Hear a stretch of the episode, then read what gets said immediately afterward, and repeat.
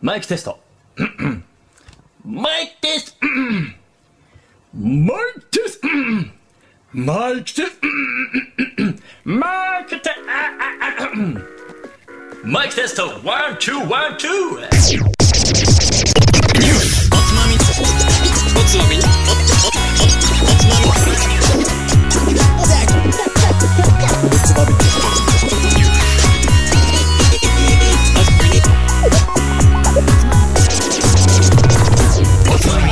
始まるよこんばんは今週のつまみニュースもおすすめの入門誌を紹介しつつどうでもいいニュースの中から先のつまみになりそうな話題をピックアップしてゆるゆるだらだらと語り合う番組ですこの番組は僕たい平とはい、お久しぶりです。人類最終進化形態のカットくんと。ははい誠がお送りします。ーい、はい久しぶりですね。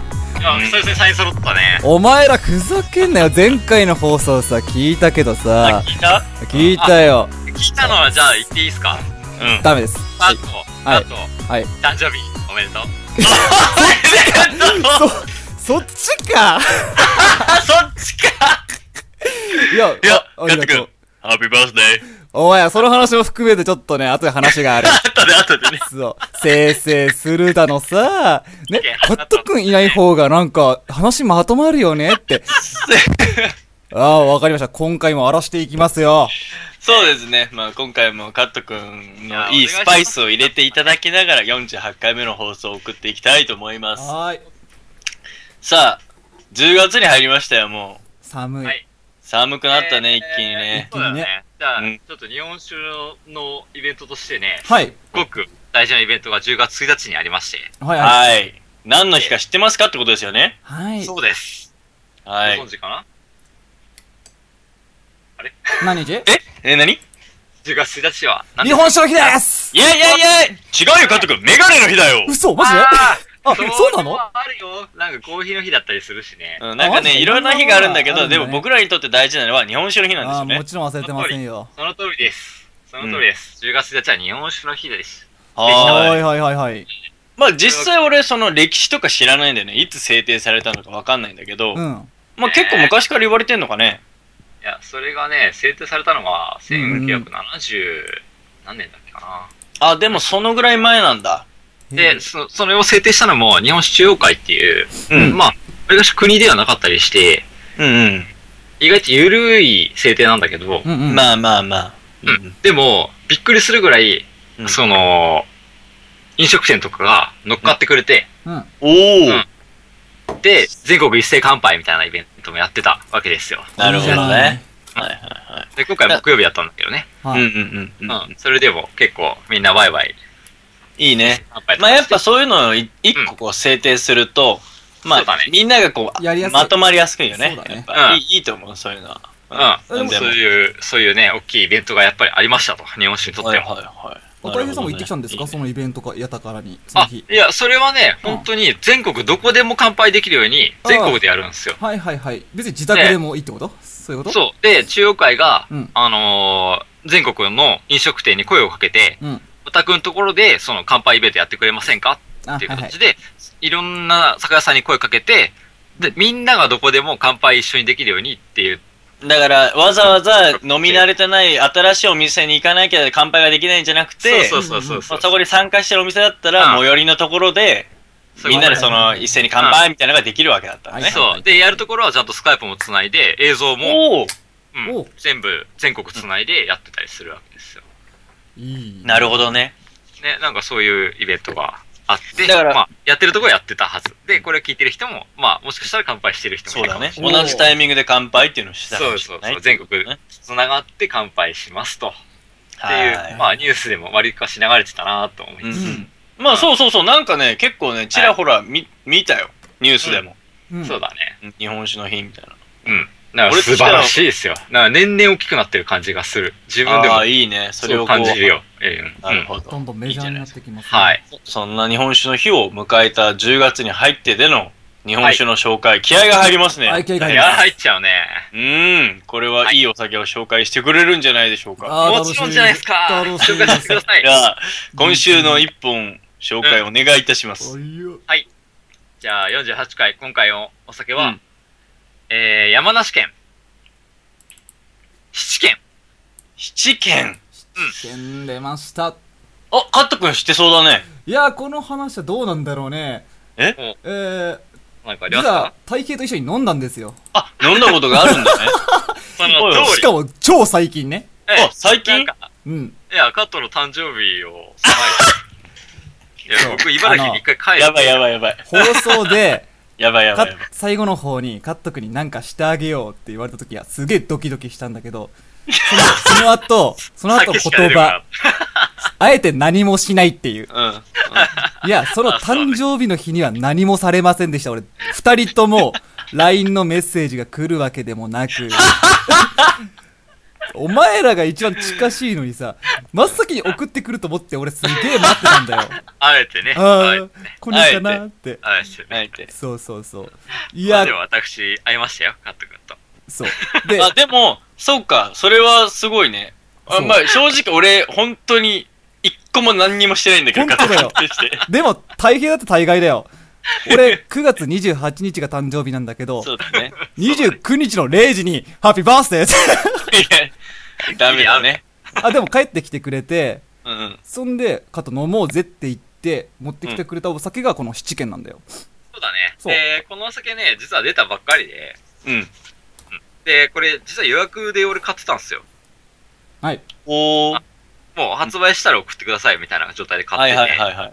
うん。で、届くのがちょっと遅くて、うん。カットの誕生日には間に合わなかったんだけ ど、はいはいはい。ほうほうそほの、たまたま酒屋さんで見かけて、うんおっと うちには届いてないが、ここにはすでにあると。あう。あ。なるほどね。はいはいはいはい。まあ、まあ、今週のお酒だし買ってくかと思って買って、カットに飲ませたっていう。なるほど。あーじゃあ、カット君もだから、まるっきり同じ、作りも同じうん。そう、作りままだしたまんね。まだね。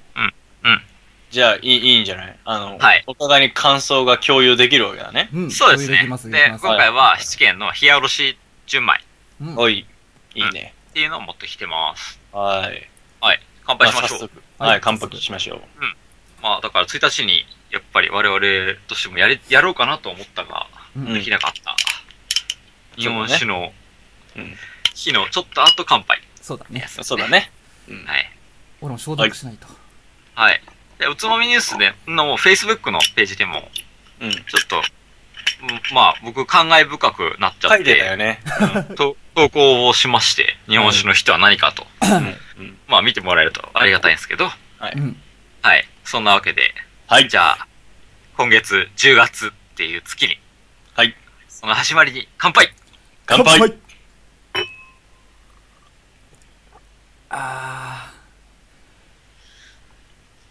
どうですか飲み口は。まあ、前も飲んだんでしょうが、そうだね。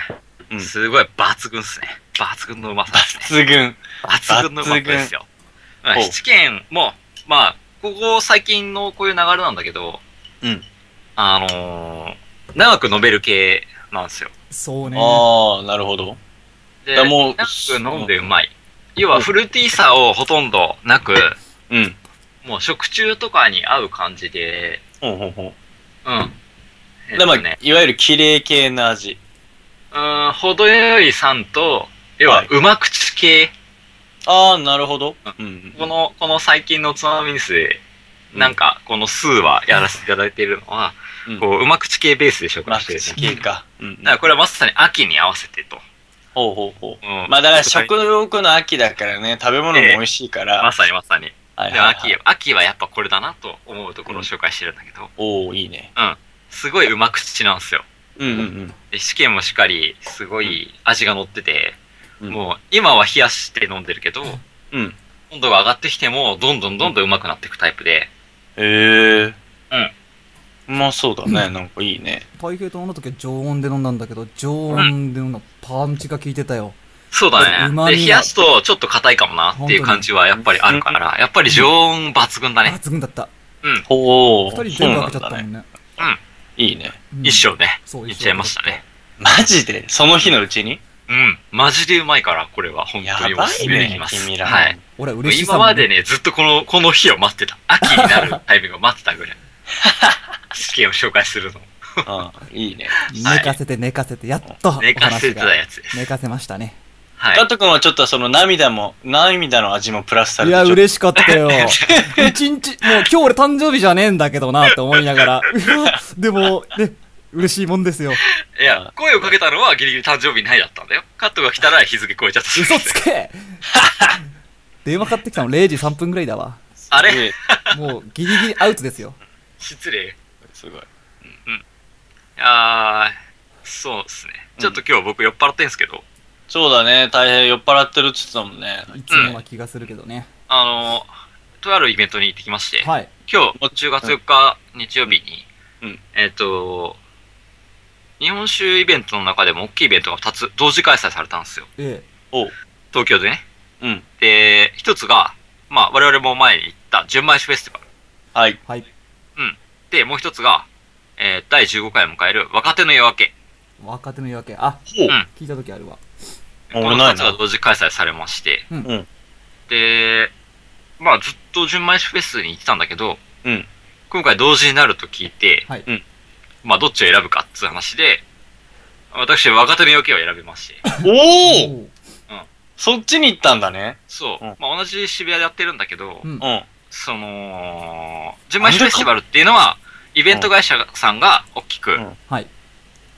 あの、蔵元を集めてやってるわけですね。うんうんで、若手に分けっていうのは、その、蔵が、それぞれの代表が、うんいや、一緒にやりましょう、イベントと。蔵元主催ですよね。そう、蔵元したなんおですよ互いに手を取り合ってやってる感が強いんだよね、そっちのその通りなの。ほい。方が。うんだか、ら、もう、こっちを応援するしかないでしょって いう話で。うんまあ、それ聞いたらほんとそんな感じしちゃうね。そうなのん。絶対そうで。はいはいまはあ、いだからそれに行ってきましてね。おおうん、おつまみです、名刺配りながら、いろい ろやって。いいね、いいナイねス。です。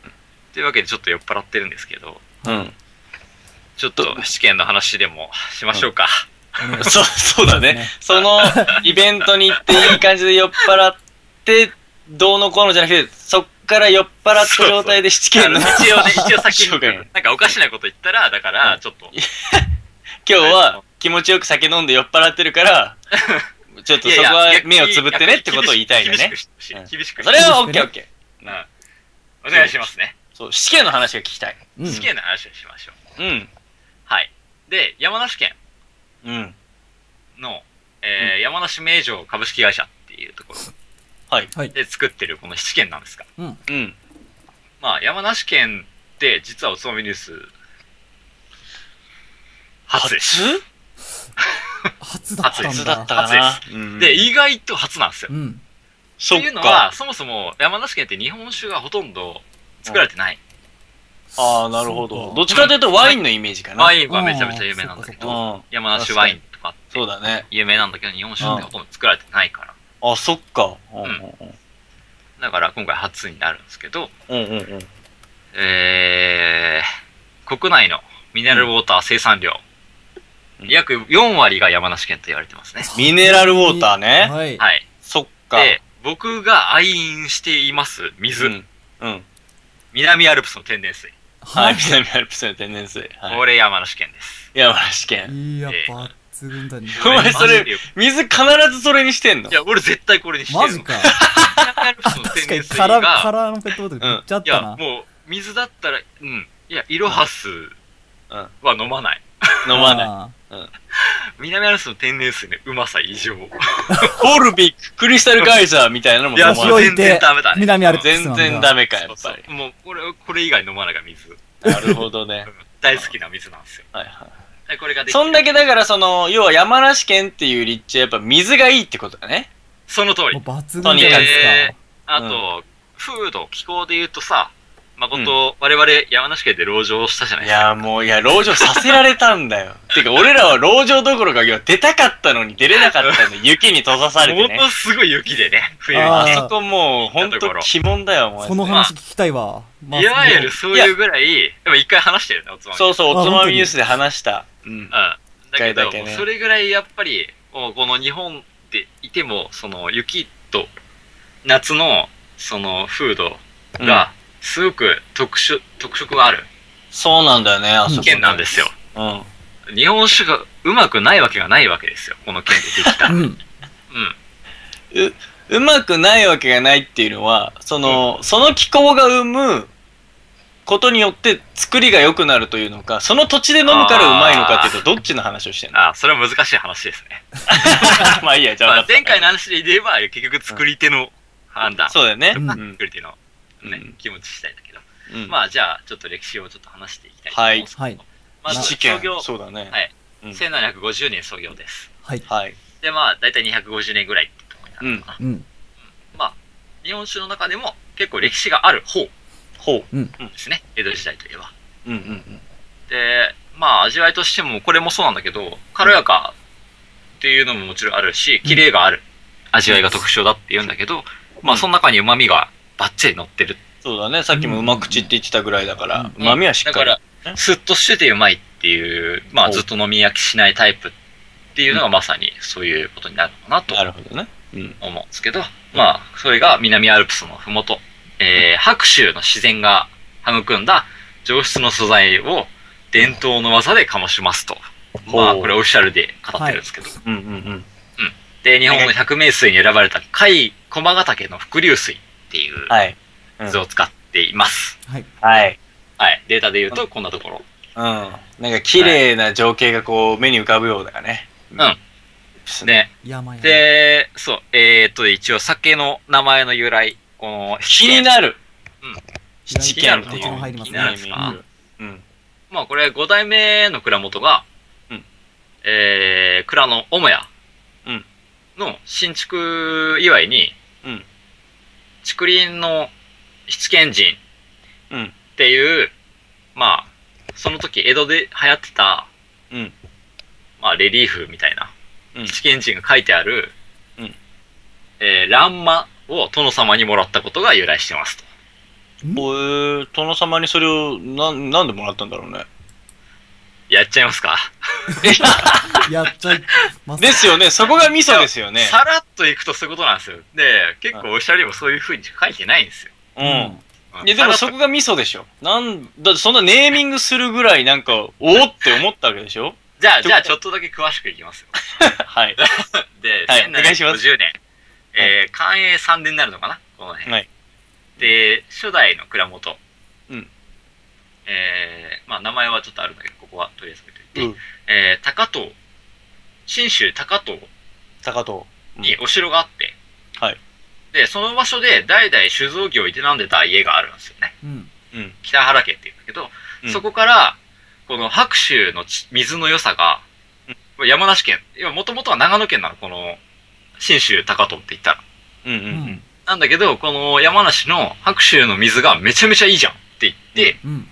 ここで酒作りたいっすって言って、移ってきたの元々のそう、蔵元、代々蔵元やってた家から分家してきたああ、そうか、分家してね。うんほ初代の人がいたわけですよ。うほうほうほう。それが1750年の話ね。で、そこで酒造が起きたと。うん、このね、七軒のうん。山今、現山梨名人は、いそこで起きましたと。うんで、天保6年、1835年、え5代目蔵元うんが、その、母屋を新築しますとなった時に、うんうん要は元々の、その、長野にあった高遠の城の主、はい。がよし元々そっちにいたから。そうだいろよいね。ろまあ、多分いわゆる本家と分家みたいなそうそ感じになうってそうそるよ、う今のでし言たえんだば。ろうね。だからそういう関係もあってからか、うんその母屋改装ですってなった時に、その完成祝いに、竹林の七賢人が書いてある、その、それを書いた人も、まあ、城、もともと上州がそれを作らせたから、うん。あの、宮大工に頼んで、うん。うん。宮大工にお前ちょっとあそこの酒、酒屋にこれやるから書いてくれって言って、はいはい素晴らしい作品の欄間一対うん。を頂戴するわけです、この蔵が。うんうんうん。で、もう殿様にもらったから、もうありがたいありがたいと言って、はいこはい。の、もうこれから我々作る酒はもう七軒となりますと。ああ、なるほどはいはね。いはいはい。そとのにか、くそそのれがありがたいと欄間に、その、そのレリーフにうんうんうん。沿いまして七軒と名乗ったっていうのが、こうんの酒、酒名の由来ですね。ほうほうほうほう。はい。なんか質問ありますかいや、俺、どうやっまずその、その絵、絵がどういうものか全然わからないから。これがね、めちゃめちゃ江戸で実はその時流行ってたんですよ。だからこ流れ行ってたんだ。これは、えーっとね、ちょっと長く、話は長くなりますけど、 はい。ぼちぼち、その、話していきます。なんなんだろう、こっちがジャブ打たないとお前がこう、合わせてこない感じ。 ざっくり言っちゃうと、そのうん当時、流行、流行側ですよ、要は。あ、まあそうなんだ。どあーの、どの絵を見ても AKB48 とか書いてあるみたいな感 じ。ノリはそういうか、そうノリはそんな感じね。ノリはね。うんノリはそういうこと。だから、なんでこれなのかっていう題材を元にしても、まあ、当時流行ってたからとしか言えない。とあ、なるほど。まうあんそれを聞いたらちょっと、まあそういうことなんだねっていうので、うんまあ一そ旦こに関してはそういうことです。あ、わかったわかったわかった。はい。はい。はい。はい。 はい。他何か質問ありますか ?OK、米の話しようか。はうん、い。ごめんなさいし よう。ガット君ちゃんと聞いてるの聞いてるよ。さらっといきます。えっ、と、うん山梨県の契約農家、農協とは共同で、えー、酒米、夢山水っていう酒米。夢山水か厚いです。ね俺ちょっと聞いたことないな。はいうん。人心地とかを作ってるはいはいはいはい。蔵、蔵としてもね。まあ、うんさ先先週の話を聞くと、その蔵が米を作るっていうのは、がっちり入ってくると思うんだけど、うんうんまあ、そういうお米を使ってます。うんうん。で、このお酒、今回の、まあ、七軒に関しては、まあ、ラベルには書いてないけど、うん。まあ、おそらく夢山水だと思う。ほうほうほう。で、そういう、まあ、自分たちのとこで作ったお米を使ってますよっていうのと、その、お米を作るために、わざわざ農業法人別に作って、うん。その、米作りを専門とする会社は別に持ってる。ここ。えその蔵が。うん、この蔵すを。ごいね。で、それぐらい本格的に、うんまあ、米を作ってますっていうの要はもう米確保をするのにそこまで行ったかっていう感じだね。そうだね。うん。そうだね。うんすごいね。うん。はい本当にそういうことです。はいはそれい。大事。それ大事。先週の放送聞いたらわかります。なんなん、うん、いいよいいよ、うんいいよ。で、まあ、精米も、あの、えー、このお酒は、うん。精米は70%ですね。おお。ううんんで、まあ、余計な精米避けて、うんうんその、削ったからいいとか、うん。ううん。ん。削らないからどうこうとか、そういうのは、もう、全く、そういうのなしにして話そうぜ、みたいなうんタイプ。ほうほうほう。あー、いい、いいと思う、俺はそれ。それを、それをクラッとして本質的に打ち出して、ちゃんとオフィシャルでそれを言ってて、うん。で、そうそこに全力を出してる蔵ですね。なんだろう、それってさ、まあ、結局、芯の部分が一番いいのがわかるんだけどさ、うんなんかやっぱ、旨味をちゃんとしっかり残そうと思ったら、そういう方が意外と良かったりするのかな。さすがよくわかってるねそうなんですよ結局いや、なんかそうなんじゃないかなと思って。うん。まあ、飲んでてそう感じるじゃないかなって思うんですようんある程度飲んでくると、あれうんと、旨味とは何かと。そうだね。結局、米がね、なくなっちゃったら旨味が出ないんだよね。そうだよねってうん。思うから。そういうことなんですよまあ、なんか今の聞いて、あ、なるほどなって、試うんう験ん試験のお酒がなんとなくこうイメージできてきた。そうですね。だかうんらそういうタイプですね。はいはいはいはい。で、2015年、今年に、えっ、と、IWC、インインターナショナルワインチャレンジで、はい。まあ、大吟醸部門で金賞も取ってるし、おーおーおーえーっと、新酒鑑評会、2014年、去年かな、うんでも金賞だし、ワイングラスで美味しい日本酒アワードでも取ってるし、お、すごいね。タイトルバリバリ取ってんじゃん。しかもそそうの、特に最近でね。とかね、そう、ダボス会議うんとか、その国際的なパーティーにも公式採用されたりとか、あ、すごい。すごい、なんていうんですか、最近になってこう、ガンガン賞を取ったりとか、そう、まあ評価されてきてる。うん。ううん。ん。すごいまあね。ほんとね。めっちゃわかる、その、当然と。まあ、取りますそよ。れぐらいの旨味を持ってます。おー、飲みてー、それ。で、うん世界的にも、まあ、評価されてるって。うんうんうん、どんどん、うん。どっんどん来てますよ、この七軒。ていうと、じゃあ結構作ってる量は多いのかな国両高方は。は、ぶそんなに、まあ、これもオフィシャル、公式には載ってないけど、多分そんなに多くない。まあ、そっまかあ。限定販売そ出れるわはけそうなんだな。そうだまあ。ね。で、今回はこれはね、早めに予約して手に入れた一品なんで、多分もう売り切れてるはずなんだけど、1ヶ月前に予約して取ったからね。はいはいはいはだからまあ、ちょっと早めに頑張って探せば見つかるタイプのお酒なんだけど、い。ほうほうほうほうほう。特に今ね。ううん。もし、もし本当に飲みたかったら山梨行けば、多分。そっか、そうだよね。それが一番手っ取り早いのかもしれないね。しまあネットでも買える時は買えるっていうう。んううんん。うまく狙えば。うんだからそんなに数は多くないと思う。あんまり見ないかなっていうのは、うん。個人的な意見だね。はいはいはい。はい。まあ、まあ、俺はとい、うまあ、見たことないな。ちょ、ちょっと詳しく話すとそういう感じなんですけど、うん何の話しましょうか、じゃあ。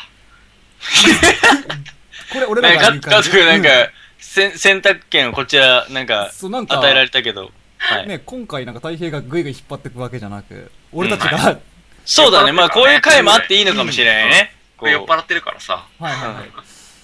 どんな話をっていう話ですかそうだね、なんか、ほら、日本百名数に選ばれた蚕マガタケとか、うん。なんか、伏流水を使ってるよとか、うんそういう人も。なんか今回の山梨の話で言えば、やっぱ水がね、みたいな、こんな感じで振っていけばいいのかな。うん、うん、うん。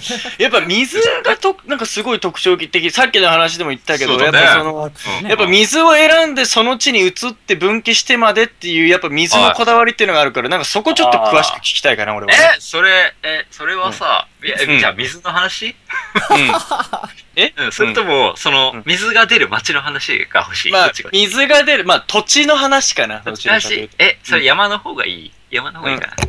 まあ山から来る水だから山山だよねもう山だろ山の話したいんでしょ 山の話したいの。え、山ですよ何なのねうん。やっぱ日本酒といえば山っすよ。そこ、そうなんだね。でも、でも、やっぱり、それは山なんだよって行き着くのは、やっぱりその、そっから流れ出てくる水が重要だから、うんその水を取ろうと思ったらやっぱその山が重要だって、そこまで行き着くってことなんでしょそうですね、今回に関してもまさにそうでうんで、こう何回か山に関して話してるけど、うん。もう最近山好きだね、俺。いやー、そんな話し俺か聞いてないねもね、今回ね、家族旅行でね、あの、みな、北アルプスの方の立山連峰とか、ほー上高地とか行ってきたんだけど、なるほどなるほど。えそれ後で話そうか。うん。まあ、だけど、まあ、俺が言いたいのは、はい水って、やっぱ山で磨かれてるなって思ったよ。いやその話しましょうか、じゃあ。いや、それはね、思う、思うところはすごいあったから聞いてみたい、ちょっと。。あに俺にアシストしてくるのかわからないわ。 いや、ほんとタイミング的にね、偶然ちょっと家族旅行で行ったんですよす。ごいですね。まあじゃあ今回や、ちょっと山の話またさせていただくと、はまい。ず、まずですよ。前提の話していいですかちょっと酔っ払ってるんで。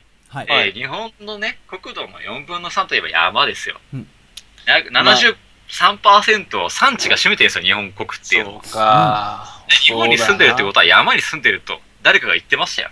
誰かが言ってたんだよ。俺初めて聞いたけど、誰かがそうやってい言うっぐらていたんだ我よ。々と山とは切り離せないものなんですよ、言うたら。まあ、そりゃそうだよね、ほんと。要は結局ね、なんか隆起とかしてね、結う局ん、海底にもともとあったものができて生まれた日本っていう国があって、そこに我々住んでるわけですから、うんっていうのを前提にちょっと話していきましょうか。はい。そうですね。 はい。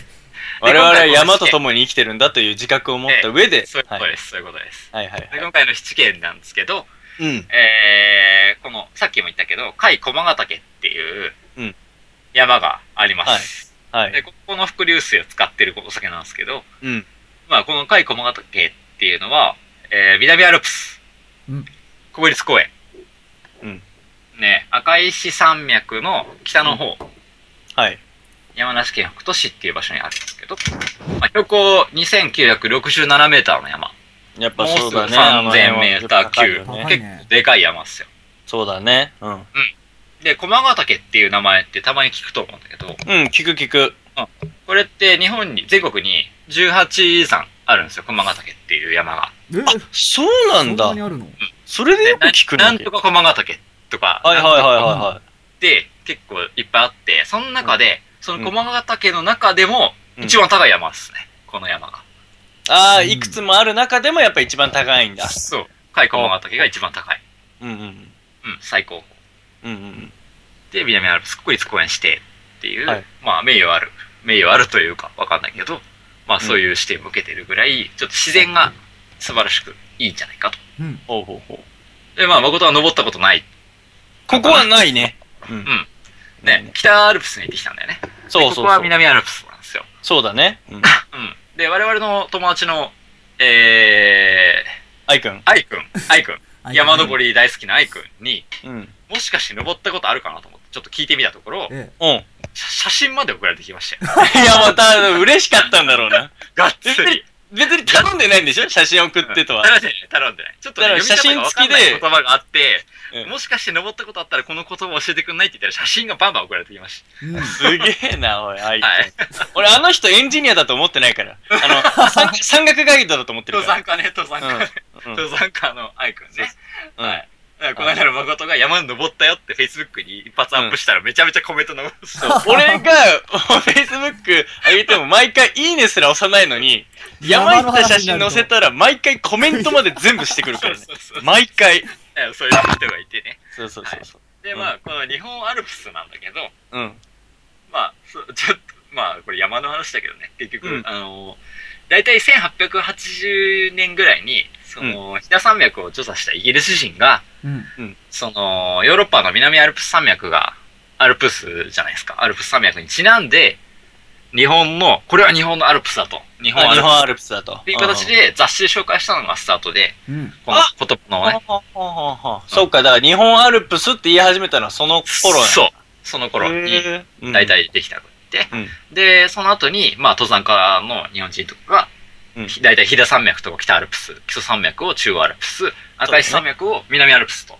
そうだね。で、この辺って長野県、山梨県、まあ、南アルプスに至って静岡県とかに繋がってて、うん県をまたいで、そうだあねれ。山脈なんですね。うん。で、まあ、なんなら長野と、その、山梨の間には、八ヶ岳とかもあるじゃないですか。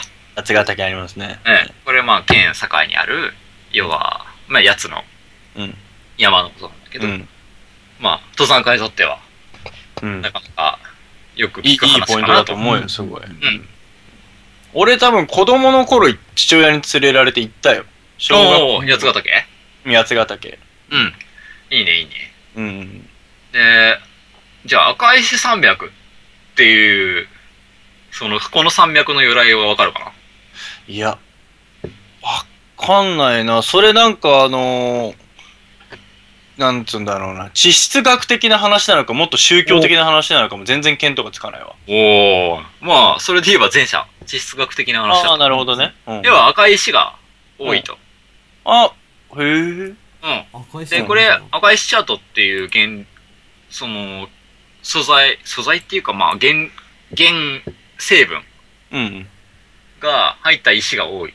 うんうんうん。で、まあ、この石なんだけど、結局その赤石、赤くなる石を作り出してるのが、だいたいもう1億年ぐらい前、もしくはもう、もはやわかんないけど、それ以上前うん。に、海の底で、ほう。まあ、いろんな死骸とか、うんうんうん虫の虫の死骸とか。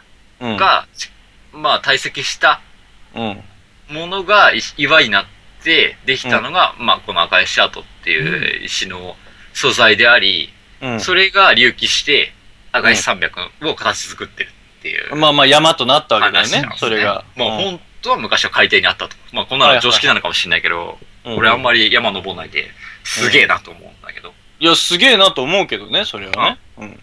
で、これ、よく考えてみたら、こう、理科のじゅ授業の時になや習ったな、小学校の頃って思うんだけど、その堆積岩。うんうんうん。あー、石いろいろやったね。そう。これが、まあ水の中に、こう火山灰とか、生き物の死骸がね、溜まってでき。やったたね。そういう、そういう地層うん。の石を作る石があるのに対してうん、じゃあ、もう一個、なんか、有名な石があるじゃないですか。え水の中でできる以外に、うん。別な形でできる石があるじゃないですか。もう大理石しか思いつかねえよ。あ、まあでもそうだよ、カット。それはね、いや、火山活動によって生まれる石。その通り、今火星岩ですね。うん、火星岩。うん。この堆積岩と火星岩って、う俺ん小学校の頃習ったのをすげえ思い出したんだけど、今回。なまず大きく二つそれで分かれるそとう。水中でできたタイプと、マグマが冷えて固まった石、うん。岩石。これが火星岩ですね。はい。うん。で、この甲斐駒ヶ岳っていう山なんだけど、うん。その周辺、赤石山脈って、周辺はその赤石、水中でできた、うん。はい要は水星岩。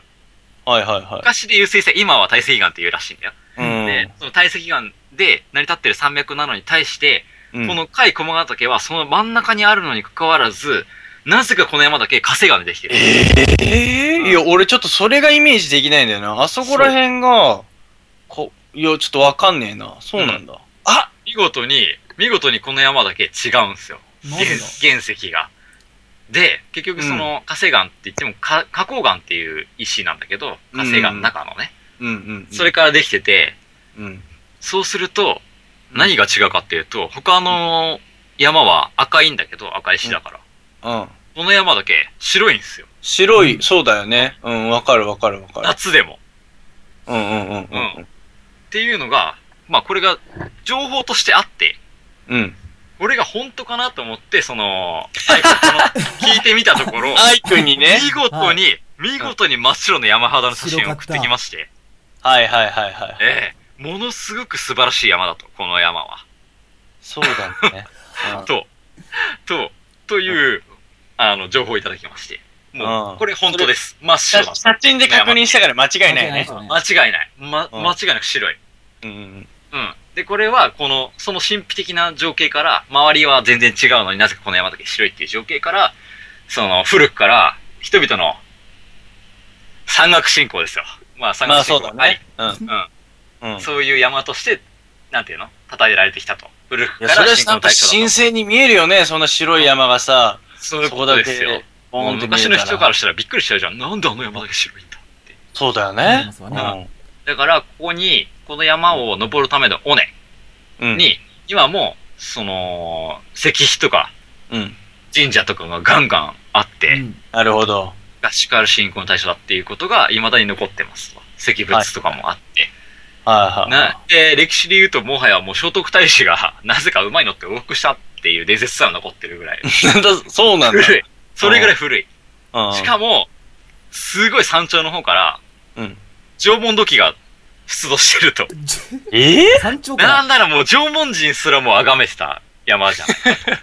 言われる山ですよ。もうすげえな、もうなんかすげえ人を引きつける山なんだね。そう、めちゃめちゃいいじゃんっていう。うんうんうんまあそんな山の伏流水を使ってる蔵うでん。す。いや、もうなんか神がかってるな、その水。ま。ず、まず山の話だね。うん、すごいね。うん。はいはい。はい。で、あー、あとなんか聞きたいことあるカージを握らせるね。ほら、拍手とかさ。うん。拍手ね聞い。たことない。 聞いたことあるよ。あれ、何で聞いた何で聞いたそれ。お、えあれ、なんだっけあれ俺間違ってるかなこれウイスキーとかで聞かない正 解正解ねえ。蔵はあね、結山梨構、ね結構美味しいウイスキーだと思ってるよ。ええ北斗市、白州町。ねえ。はい。もうなんかドキドキしちゃうわ。これですね、ウイスキー、はサントリーのウイスキー工場、うん白州工場がある町なんですよ。はいはいはい。この町は、うんうこれんを。作ってる、この蔵がある町はね。うん。で、昔で言うと白州町って呼ばれてたらしいね。今は白州町。おまーず。昔は市の下になかったんだけどね。うんうんうん。市の下に入って、白州町っていう名前になったんだけれども、うん。うんまあこれが甲州街道。うんうん。甲州、大ヶ原宿。まあ宿って宿場町なんだよね。宿場町、そうだね。えー昔の街並みが残ってて、ここも。うんで、この、甲州街道は日本の百名線ですよね、道。日本の道はい百名線に入ってて、うんうん。で、サントリーのうん握手、こう、ウイスキー工場があある。水がいいから、だって蔵元が水が好きでここに入ってきたわけだかそれもやっぱりそうなんだね。ら。うん。ね、サントリーもそりゃ水がいいから来ちゃうよね。そうだろうな。うん まあ酒造りに関して言えば、やっぱ水が基本だからってことになったら、やっぱみんなそこにどんどん集まってくるわけだ。そううですよん。まさしくそうですよ。で、まあ、なんか、いろんな川が流れてるらしいんだけど、特に小白川、小白川かな。うんうん一方の白い川って、小白川がこれ百名線にうん。おう指定されてたりとかして、結局もう国内の名、百なんとかも入りすぎでしょって いう、うん。町もそうだし、川もそうだし、山もそうだし、まあそうだね。ほんとそうだとにね。かく日本の自然のうんトップをめちゃめちゃ取ってるっていう、このエリアが。もう、あ、そうか、そのエリアでだけでもうそうだね。うん。ランクインしまくってるわけだ。そうそう。で、まあ、水の話いきます。うんうんうん。まあ、さっきも話したけど、うん。えー、花崗岩。うん。山の、山を、この、貝が、貝駒ヶ岳を作ってるうん山は花崗岩でできているという話をしましたけども、うん。まあ、そこの周りを、いや、川が流れてますと。はい。で、そうすると山肌が削られるじゃないですか。うん。だらだらっと花崗岩削られますと。そうだね。うんで、そこで、その削られた山肌が流れ着いた、えー、要は白い山肌なわけじゃん。うんうんさっきも言ったけど。で、その白い山はい肌はをい削られて、それがあー川によって削られてできた、その土地が白砂の扇状地になって、この白州っていう町になってるんですよ。なるほどね。ほんはといその、その、なるほどね。そのまんまだね、でもね。そのまんまなんですよ。うん。で、この花崗岩の話深めていくんだけど、うん。えー近くの、まあ、深いところでマグマが冷えて固まって、で、産地によって結晶の大きさが違くなるんだよね。そのマグマの状態によってね。はい。この、日本列島の骨格をなしてる、その岩石、うんうんまあ、いろんな種類あるけど、うん本当この主な部分も花崗岩が形成してて、うんうん結構日本っていうのは、その、この石からできてるっていう、この、なんていうんだろうな。まあ、土地自体を作ってる石なんだけど、ある意味、まあ、こんだけ日本に火山が多いんだから、そうそうそう。まあ、そりゃそうですよねってことだよね。ねう、んその中でまあ水星岩もあり、あれやこれなんだけど、火山の周りに関して花崗岩がやっぱりそうだ、そりゃそうだね。で、それは火山があるところって結構日本の国内でも結構点々としてるじゃない、うん、まあ、そうだよね。うん。うん、実際噴火する火山っていうのは。うん。だからその辺でこう、その辺でしか出ないこの石っていうのは昔から一応商品になってるんですよね。ああ、そっか。まあ、うんそうなんだね。うん。はい。何に使われるかわかるかな磨いて、それを何にするかこの石。うんえ、それはもう完全に生活に密着してるのそれともなんかこう、まあ、まあよく見てると思うよ。うん、え、そそれは、石像とかにするってことああ、まあ石像にそもっちじゃないんだほ。んのり使われるけど、まあ、赤石ぐらいしか思いつかないな実。何ね。ああ、カット。ああそれかあま赤さかの当たり。墓石ですね。あ赤石大事だ。そうだあね。とは、そのうん丈夫、その性質上、石臼とか、その道う路、あとね、鳥、あああ、そっか。石段うん。はで、主に墓石。いはいはこういう建造物にめちゃめちゃ使われるっていう代表的な石材だね。い。うんうんで、まあ、花崗岩っていうよりかは、これ、名前があって、御影石っていうんだよね。イカゲイシだね。うん。本影石。御影石って言って、まあ、茨城県の笠間市でも、ちょっと有名な御影石があって、はいうん、稲田御影っていう、うんうん。すごい有名な。でもう、もはや明治以降ナンバーワンらしいですよ。その、あ、そうだ知ね。らないね。朝様のみこ稲田見影っていうのは。ほうほうほう。め、めちゃめちゃ、世界的にもすごい大規模なんだってあ。ほんとうんうん。この石が出土する、出土するっていうかまあ商品としてね。おーで、古くはもう日本橋を作ってる、日本橋の素材とかも、おー、なるほどね。うんうんうんうん。とか、新しいもの最高裁判所だったよ。へえ、そうなんだ。あれ、稲葉茨城の稲田見影でできてるらしいですね。すごいね。うん。そんな石切り場みたいのがあるのなんかあんま、そう。これ結構すごい石切り場なんだって。あでそうな今んだ度見学しに行きたいなと思ったんだけうど、ん。はない調査でるほどね。うん。出てみたいなと思ってる。うん確かにうんで、この花崗岩なんだけど、うん。誠はさ、多分材料学やってたから、うん。結構詳しいのかな、石とか。うん。石っていうか、まあ、組織の話とかならね。うんはいはいはいはい。うんうん。なんかね、水がね、うん。ほとんど、本来は、この石は水がほとんど染み込まないと。あー、はいはいはい。あのね。する程度ね、風化しないらしいんですけど、うんうんうん。うんはいはいはいはいはい。え、なになになにもう一回言ってうん、なんかね、水が染み込まないそう組織を持ってるらしくて、うんうんその、そうすると水が染み込まないと石って風化しないんだって。うん。だからうんうん破壊しとかって、結局長、長持ちするんだ長期、長、長、長年置いといても。まあそうだね。うんうん。うん風化しない。風そ化しないのためには、やっぱそういう石がいいってことだね。そういう話らしいんですうよん。うんうん。で、他の石っていうのを基本的に長年置いとくと、ボロボロになっちゃったりとかするらしいんだうん。よね。ほうほうほでもその感覚、俺、ちょっとよくわかってなくて。う。いや、まあ俺もそれで言うとちょっとよくわかんないけど、単純になんか組織がすごい微細に詰まってるから、水の分子が入りにくいとかなのか、ああ、はいはいはい。まあ、わかんないけどね、あそれだかはら。そういうことみたいで、うん。その、マグマが冷却するときに、うん。その、本当はね、この組織は絶対そういうもはや、そういう隙間すらできないぐらいのうん。石らしいんだけど、うん。できる性質上、そのマグマが冷却して、うん。地殻変動でうん。ぐわっと上に上がってくるから、うん。その時にどうしても、うん。あの、羽目ができちゃうらしいんですよ。はいはいはいはうん。本来の素材は絶対そういう感じじゃないのに、い。そこで羽目ができちゃうから、その羽目から雨水とかが入って、うん、うん。風化しちゃうと。うんうんうん。で、これ、石膏、石の、こう、技師たちは、これを石の目っていうらしいんだけど、はいはいはいはその亀裂面からい。うん。水が入っちゃって、うん。その、風化させちゃうと。はいはいはいはで、で、でですよ。だから一見これが悪い話にように聞こえるんですけど、い。そうだね。そういう、要はそこがウィークポイントみたいにうんウィーク聞こえるもんね。ポイントの話みたいなんですけど、そこがね、うん。いわゆる水でね、うんこの石がうん削れてしまうと。うん。そうすると石っていうのは、粘土と石英になるんだよ。最後の最後は。うんうんで、それを、その状態になった時に、うん。うん。水がうん、来たら、粘土だけ持ってくわけだよ。うんうんうん。そうすると、石英だけが残りますと。はいはいはそれって、うん。ものすごいろ過装置なんだよね。ほう。い。水をきれいに通す、うん。うん。かつミネラルをあーな含るほど。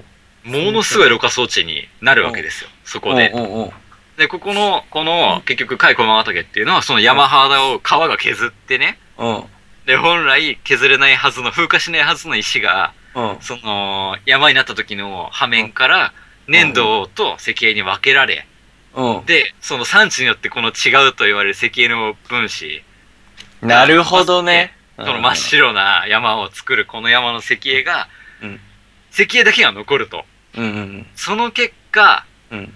要は、水をものすごい形でろ過するんだよ。要は天然のフィルターの役割何万年もかけてそうなっそういて、それを何万年もかけて、そのあ、降った雨やら、そこに流れる水を、この、この力で、めちゃめちゃろ過して地下に蓄えると。はい。その水を使って日本酒を作るんですよ。要は、先ほど私言いましたけど、そうやって水が磨かれていくんですね、山えに。え、その通りです。ものすごいろ過をさはあれ面白い、ミネラルを含みながら、しうん。しっかりした水ができて、その水を汲み上げて、ううまい日本酒を作ると。石工からしたらその石の目は、うんこりゃ、扱うのは大変だだけど、そう、そういうことです。墓石にしてもことなそんこかになくなっちゃったらあれだなとか思いつつ、なるほどね。あーこ。れは日本酒にとってはもう素晴らしい仕組みだと。はあ。ええで、この、もう人間にはもうこんなの作ることできないじゃん。何百年もかけてさ、あ、そうだね。うん。水によって石を削って、天然のろ過装置をあ、作りそ出れしちょっとロマンだわ。そこからできた水で日本酒を作るんですよ。はいはいはい。半端なくないっていう話が今回、今回はなんかちょっと輝いて見えてしまうね。ね。で、すごい。うん。でう、んで、結局今その環境問題っていう話が、まあ浮上してまして、このね、こういううん天然の、こんなに素晴らしいろ過装置をね、おう開発という名の暴力で、えまあ日に日に壊されていくわけそでうすよ。かそうか、なるほどね。要は山が削られてるって意味ね。そうそあう。ー山が削られたり、こういう場所が削られたりしていくわけですよ。はいはいはいはいはい。正気の沙汰じゃねえなと。そうだよな。何 バカ万かお年前もかけて。そんでね、作ったものを産ね業廃棄物とかを破棄していくわけだよ、山に。うわー、あちゃか、あちゃちゃちゃだね、それね。アホすぎるだろうと思うわけですよ。そういうの、僕はね。いや、ほんとそれはそうだな。いや、今の話で言うとほんとそうだね。でしょうん。まあ、こういうのをちょっと大事にしてもらいたいなと、おつまみですリスナーには。 すげえメッセージ 性。重くて抱えきれないそのメッめセージち性。ゃめちゃ重い。い話を。酔っ払いつつも。すごいね。でもあ本あ当にー、そうっすよそっか。ねえ、そんなにね、酒造さんがこう、日本酒にしろ、ウイスキーにしろ、まあ、またはワインも多分その辺もやるかもしれないけうどん。、その通りだよそ。そうやって集まるところはね、そうだね。で、うん本当に今、そのリニアとかで地下水って荒らされてるから、うん。うーわ、ガそチうで、ガか。チで、こう、我々が、まあ、なん、なんかっていう時には、ちょっと声を上げられるようなあー番組にしたいと僕は思います山よ、のこの見方が変わったわ。カット君、それ本当素直な意見だと思ううよ。ん、マジで。うん。大切さとかさ、うん。ね、だって、山をさ、ただのさ、ポケーって見てるやつはさ、そうそそうこをトンネル掘って、あの電車通あし、便利て、だみたいな感じで、ね。ね、そうそうそう、した方がいいだろうっていう人はいると思うよ。今まで価値いや、が多いと思いますうんよ。価値がわからなかったもん。うんそうだよ、そうだよ。ううんん。山にそんな綺麗な水が流れてるなんて見たこともない、山に登ったこともないとかっていう人はそうやって言うだろうよ。ねなる全ほど然、ねね、。うん。切り開いて OK みたいな。そうそうそういそうやそう。これ聞いたらだそう、そこのやっぱ価値っていうのはさ、こういう切り口もあるんだぞと。そうですよ。だから山って大事でしょ。大事だね、っていう。うん。いや、いいね。うんだからら信仰の対象になる、そういう、昔はね、結局そういう人たちしかいなテレビなんて見てないし、そうだよ楽ねしいこと一個もないけど、目の前には自然があって、うん。めちゃめちゃ美味しい水を作ってくる山があったら、そりゃ、なんかお供えるよって思だっうて。それは山から得る恩恵で生きているんだもん、多分そこの人たちは。そうだねもちろん。水もしかりだけど、ねうん食べ物なんだってそうだし、で、また見てさ、美しいし、うんそれはえ得られるものがたくさんあったんだもん。そうですよ。そういうことですよ。すげえ話してん加藤君な。は山から何か得てますかいや、得てますよ、もちろん。い言い切るあなたが好きですよ、僕は。そういうの、そういうのを言い切るあなたが僕は好きですよも。ちろん。 そうだね、得てるよね。だからそれをちゃんと自覚することだよ。本当だよ。うん。いや、目が覚めた、マジで。ううんん、ほんと嬉そうしい。なと思うわけですよ。なるもほう、どそんな、こんな大きい山じゃなくても、ふと、ふと、家の近くにある山、あれってなんで山なんだろうって思ったら、なんか、だ、すごいことなんですよ、山ができるっていうのは。そうだよね、ほんとうん。素晴らしいパワーなんだよね。地殻変動によって山ができるんだかうん。ら。うん大事にしないそのか中でね、いろんなことが起きて、結果我々人間、人類が生活できるようになってる状態なんだから、まあ、そこからさらに4種までいただいちゃっていいんすかぐらいの勢いだよね。本当はら。せね。やで。うん。そうだよね。いや、あーでいい、いいき、すごい。だから俺なんかは本当にその山登りもするし、特にそそのやっぱ、このアルプスに行ってきたばっかりだから、まさにね、このアルプス。なんかちょっとすげえいい話だったいな。や、いい話今だ回よ、本当に。ねで、やっぱ、やっぱそうすごい山登るっていいなってつくづく思うよ。うん俺なんかその、アイくんに比べたらもう足元に置かないぐ らい、全然だけど、そう。で、や今っぱ回のその、こうまあね、この山に、甲斐駒ヶ岳って山に、ものすごい尾根があるんですよ。このルートがはね、山頂まで行くルート。うんうんうん。で、読み方が分かんなかったのはこの尾根のことなんだけど、うんえっとね、黒と尾根っていうらしいんだけどね。はい。で、この黒と尾根っていうのが日本三大丘陵。要はめちゃめちゃ辛いルートほう。らしいのよ、この山にあるルートが。そうなんだ。うん。これ半端ない辛いらしいって書いてあるけど、俺、うんあんまり山登んないから、実際よくわかんないから、もう、んアイくんに聞いたんだけその辛さはわかどん、ないうん、やっぱ辛かった。まあ、そのアイくんすら登ったことがないと。こあ、そうなんだ。のルートからは。この山は登ってるけど、このルートは行ったことがないと。うんね、うんなぜかって言ったら10時間かかるらしいの、山頂まで。無理だ。ほぼ10時間かかるって。で、また下るわけでしょそう。だんまあだからまあ、ねテント上で張ったりとかして、うん。日知らがない日帰りの。話じゃないレベル人だはねテもントのあすんごのくかクロト寄りなんだって。クロト向けの。うんうんうん。うん。でもまあ、その景色は素晴らしいし、いつか本当に登ってみたいとアイくんも言ってたそうだね。なるほどね。その愛くんですら、まだ俺か、まだ彼に登れない山はないと思ってるんだけうど、愛くんすらまだ、うんまだなんだね。消えてないと言ってましすごいた。ねそんぐらいすごい山ではあ、す。そんな山から流れてる、日本酒ね。そうだね。うんいやー、アルプスのね、高山植物たちすごい美しかったよ。あなんであんなに美しいのかなと思ったら、うん。やっぱその水を得てなんじゃねえかなっていうのをあ、今ちょっと間違いない思と思うんだよね。う。うん。まず間違いないと思うんですよ。なるほどね。すごい。いや、厳しい環境だと思うよ。うんそりゃ。はい。うん。寒いしさ、気圧も低いしさ。だけど、美しかったな、すごい。もう、いいねあの、2000メートル超えたところ、すごい紅葉色づいてるからあね、もう今。ああ、ちょうどいい時期だね。じゃあ。めっちゃ綺麗だっいやた。羨ましいな紅葉も本当そうだし、本当山肌のその、その、ここだけ白いとか、本当あにそう見ながら登ったら楽しいなと実際見思いてみたいます。うんそう、んっていうかね、なんかね、ほんとね、あの、この空間っていうか、この景色、日本で味わえるんだって感じで、なんかもう別世界あなの、んだよ非現実的な感じでしょそう、よく非現実味わいに海外行く人とかいるけど、いや、違うんだと。ちょっと山、標高を上げてみって、うんこんなすごい世界、あなたが見たことない世界ありますよっていうのをすごくそ思うっだよた。ね。うん。うん。よかったいや、よ。いいと思いますよ。うん。まあ、それが山の話です。はい。 山の話、え、まだ終わりじゃないです ね。あれなんか、聞きたいことない大丈夫なんか、ねえ、ランマってなんだか分かったいや、だからそこも、だから俺はわかんない。ハテナ飛んでましたよ。 飛んでた飛んでたもうそこはちょっとごめん置いとね、いてほんってと感ね、じなんか、プレゼンの鉄則なんだけど、うんプレゼンの鉄則って5対3対2って言って、はい。 5はし知ってる量5割、はいはいはい。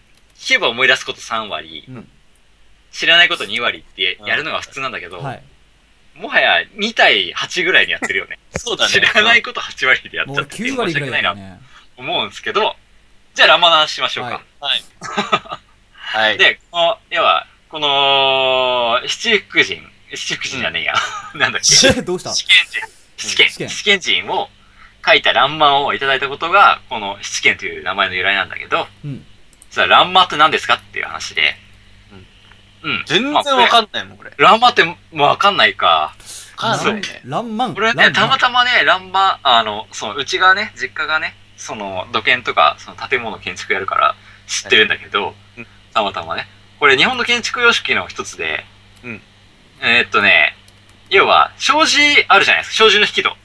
ま思い浮かべて、頭の中に障子の引き戸。ねはいうん。その障子の引き戸の上にさ、ああ、わかなんっだたなるほどねあったすっごい彫刻あるよね。ちっちゃい彫刻と、なんか障子が一枚ないですかあなんか、るわ。これ、これ開くのみたいなやつ。あるあるあるある。何のためにあんのみたいなやつあるじゃないですか。う。うんん。ほあ、あれ欄間って言うんですよ。そうなんだ。はい。で、欄間障子とか、その欄間格子、周りの部分を欄間格子、真ん中の障子は欄間障子って言うんだけど、うんうん。これ、今の日本建築にがっつり入ってるのに、うんよくわかんないやつなんですよ。 みんなよく知らないやつ。よくわかんないやつだね。うん。はい。でね、えー、これ、 まあ、めちゃめちゃ乱馬の話なんだけど、言うたら。いいよ。うん。もう、もともと本当にシンプル。で、何のためにあるかっていうと、最高、光を入れるためと、うんあと換気ね、はい障子、うん。で、あと装飾、うん。現代で言えば装飾っていうものが入ってる。で、もともとは何もの装飾もないやつだったのね。うん。まあだから、機能面だけ。そうそうそうそう。だから光入れて換気入れて、なんか寂しいから置いとこうみたいな。はいはいち。ょっとちっちゃく作っとこうみたいな。障子の幅決まってるから、みたいな。はいはい。高くできないし、みたいなうんやつだったんですよ。うんうん。なんだけど、まあ、これが、えー、っとね、そうだなどっから話そうか ないやその前に、まあこれランマーの話一回したんで、ちょっと一瞬、一瞬、うん一瞬この地元に戻っていいかな。はい。茨城いや、お酒、お酒の、ああ、はいえーはいはい。まあ、この蔵は、うんえー、山梨だけど、うん一瞬長野に戻ります。はい。この、と、最初の本家があった方。ああ、そうだね。ううん。うんん。で、これ高遠うん。っていう場所だったのね。うん。長野の高遠城っていうお城があったんですよ。うんで、このお城はもともと戦国時代、安土桃山時代のお城なんだけど、うんうんえーと今も一応跡地はあって、桜もすごい名所です。はいはいはい。うん。でもこれ、信玄、武田信玄が、うんまあ、もろもろ管理してた城で、うん。で、後の、えーっとね、徳川のお城になるんだけど、はい徳川勢の軍事拠点になるんだよね。うん。うんで、織田と対立する場所はい。になるっていうお城が、もともとこのへ、この場所から出てきた酒蔵でした、と。それが出てきた先で、この城の、結局、殿様から、うん、いただいたわけだもんね。そうこの乱馬をいただいたわけですね。うんうんうんうん。うん。だからその、この乱馬っていうのが、すごい見事だったのは、このお城が、お城が抱えてる、えー宮大工なるほどね。そうか。そこで腕があったわけかだ。ら、そう、めちゃめちゃいいランマをもらったから、はいも。う素晴らしいって言って、もう七剣人書いてあるから七剣にしようって。ううん。で、それぐらい素晴らしい宮大工が作った作品だったと。それ今もあんのかなあるのかなどうなんだろうね。いやちょっとねななきゃそれちょっと蔵まで行けばもしかしたらあるかもしれない。いや、見てみたい。情報はない。うん。で、まさにこの、日本の、その、建築市場、うん。この乱馬に対して、うんこの宮装飾、要は宮、宮掘りをするようになったっていうのが、この安土桃山時代なんです。なるほど。はいはいはいはいはそい。の歴史がそこにあるんですよ。はいはいはうん。い。で、まあ、もともと結局、中国、日本の中国文化っていうのは、仏像を掘るか、この楼閣、めちゃめちゃいい建物の掘り物をするかの二つしかなかったんだよね。はいはいはいはい日本はのい。中国文化っていうのは、当時。うん。うん。だから、普段庶民が目にすることってほとんどなかったんだけど、うんうんうんこの安土桃山時代から、うん江戸ぐらいになってうん、ちょっと有名になってきたのが、代表的な作品が日光東照宮。はいはいはいはいはい。うん。うんうんまあ行ったことあるじゃないみんなうでん。。あるあるあるある。サンサルとかさ、眠りできるとかさ。うんうんめちゃめちゃ顕微じゃん。すごいよね、あそこのねす。ごいよねっていうぐらい。ほんとはあれはね、ほんとすご当いと思う時においても、うんめっちゃ派手な作品なの。いや、めっちゃ派手だと思うよ。で、そう。で、当時の、その、京都勝有宮とか、うんうんうんでめちゃ、わびさびとかを、すごい大事にしてて、うんすっごい質素なのよ。ああ、そうだよね。うんで、それがもう美しいっていう文化が、同じ時代に両立した、めちゃめちゃ派手な、その宮堀と、うん。うんその質素なものを美しいと思うっていう、その日本文化うんうんうん。っていうのが当時同じ時代に生まれて同じように生きてたっていうのが、その日本人の面白さ。未だに多分、俺はこれは残ってると思うんだけど、うん派手なものも好きだけど、その、わびさびもあるものも大好きだと。そ,、うんこまで結局、その日本人の感性っていうのは広いなっていうのは、この時代にだ大体生まれてきたんじゃないかと、ほうほうほう。まあ言われてるような。なるほど時代背景ね。ありますと。で、はこの美意識っうん。うん。ていうのを持って、こう、なんつうんだろうな、時代は進んでいくんだけど、うんまあ、その先に結局その乱魔っていう部分が、うん。どんどんどんどん、その、発達してって、うん。その大工と、もう大工って彫刻できないと大工じゃないぜ、みたいな時代が一時期あったの。もへう、ーあまりにもこれが、この文化が浸透しすぎて。いや、もう浸透っていうのは、それある意味そういうさ、うんなんか、立派な建物だけじゃなくて、庶民の、あそうある程度庶民そうのところまで降りてきたってもう本当に庶民にこと浸透だよねしちゃった。ああ、なるほどね。それそにしたらやっぱ普通のその大工たちもやっぱりその仕事できなきゃダメだもんね。そう、もう家作ったうんらあんま作んなきゃいけないから、そうだよねこ掘れなきゃいけないしうんうんう、んすごい美術的なもの。うんうんそんで今の時代になってはもう、もうそこがね、やれないって言って、乱魔屋さんって言って、独立してるんだよね、別文化として。もうそうだ、もうそれがもう専門スキルとして。そういうこともですね。はあはあはあまはあ、そういう芸術家と。で、いわゆる宮大工みたいな人たちと、あうんなんかそういう、まあ本当に専門で言ったらラーマン屋さんみたいな部分が、そういうことが今現代でできる職種になってると。ああ、でも、俺だからその乱魔っていう単語を知らなかっただけだけど、うんなんかやっぱいろいろそういう建物見に行くじゃない例えばうん京都とかでも何でそもうだそうねだけど、うどこ行ってもやっぱそこに俺目行くもんね。ん。うん行。く行く。あの彫面白いよ刻ねすげえなって思う。ね家にあったなと、聞けばみんなそうなるっていう。いや面白そうなんだよね文化あ、あるね、あるな、あるなっていう。うん。確かに。うん。あれは、本当にこの時代からできた文化なんだって。なるほどね。で、特に、その、今回の、この七軒の乱漫を携えた人っていうのは、もともとその、高藤、高藤城っていう長野にいた人なんだけど、うん結局、その東京に、じょ今日構えて、うん。その場所が、立川、立川、今の立川だね。はいはいはいはいはい。立川に今日構えたことから、その、うんその人の流派がもううん今、もうめちゃめちゃ有名な流派なのよ。立川流っていう流派なんだけど、はいはいもはうい。宮大工って言ったら、そのうん前期の、うんえー、なんだっけ、大熊流とか言ったかな忘れちゃったんだけど。いろいろ流派があるんだけど、後期今の時代においてはもう立川流といえばもう知ってる、みんな知ってると。宮宮。大工やる人だったら。うんうん。その走り、長野にいた頃の、その人が作った作品をいただいたうんお酒なんですよね。なるほどね。はあ、す、だからもう、そそりゃまあもうとにかくルーツ中のルもうすごーツいが掘ったもんだから、そうそうそう大工会では。そのすごいんだよね、その乱魔はもそうなんですよ。もう。のすごいランマをいただいた。すごい価値のあるものなんだよ ね。そう、これさらっと言うと絶対伝わんないなと思って。そうだね。だから今ようやくその重みはをいすごい感じてるそわの。ね、最初ランマってなんだって思ったのが、そうだねランマすげえなになったでしょ、今。ああ、今ゾワゾワ来たね待った待った待っ。 ああ、なるほどね。うん。そういうことですね。そういうルーツがあって、この、この蔵も、もう半端ねえ乱馬だなって言って、七軒と名乗り始めたと。あ書いてああ、るなるほど。で、まああそこに書いてあった、まあ七軒、七、うん。竹林の七軒人。うん。あ、これ聞くやめとくき聞かせてここまで来たんだから聞きましょ聞かせてうん。うん。話したいんだろ聞かせてい。やこの話どっかでしなかったっけあの、8戦の時にしたはい、や大つ正。解。もう、でもやめたそのテストみたいに出すの。 まあちゃんと聞いてるから。うん。そうだよ。 そうだよね、したよね、あの時にもねうん。一人置いてきちゃったやつでしょ、中国に。そうそうそう。まあ、日本の七福神の、要は、なんだろうな。まあ、ルーツ説のうん。一つが八千。中国の八千が一人乗り遅れて七になったんじゃないかっていう説と、じゃないかっていう。まはあ、もう一つメジャーな説で、この中国にある文化で、うん七人の、竹林の七賢人っていう、まあ、これ三国志に出てくる人たちなの。 ほい。ほうほうほう。うんということで、それはもともと7人なんだね。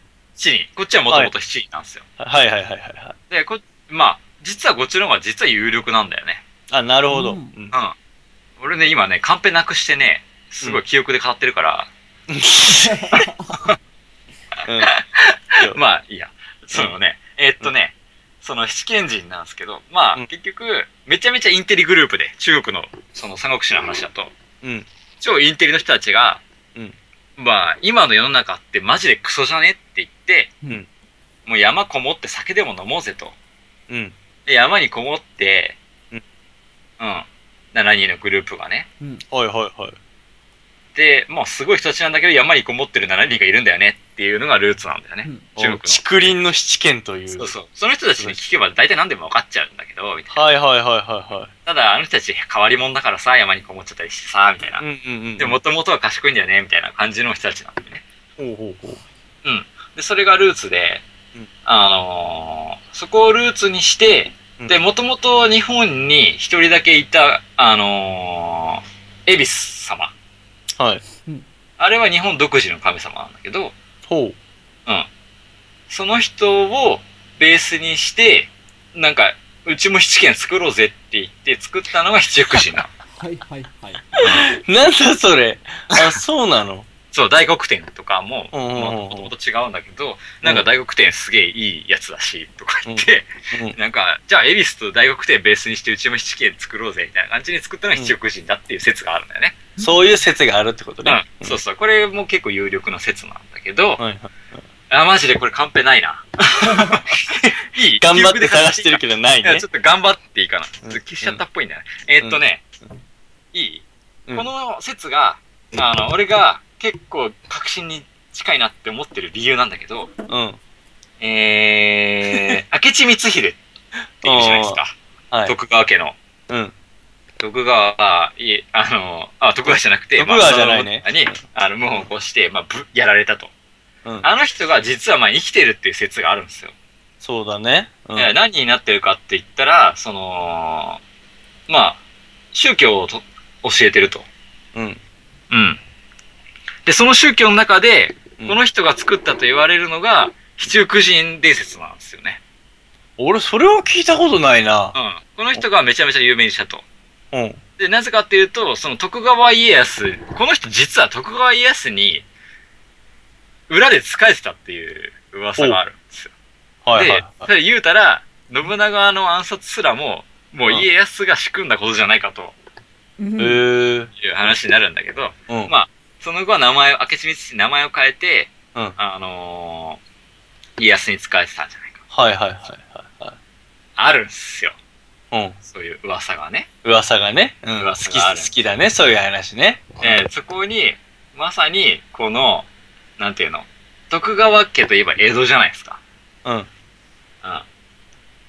江戸の文化が、要は、ものすごく、流れてる。あの、こっちの、ん長野のとか信州の文化が、江戸に流れてるっていうのはさっきから話してて、ね、やたら江戸が出てきたりとか、そううん大工の話でも、もともとうん今この人たち、立川に住んでるけど、それがそうだよね。こっちの諏訪の人ですよとか、うん。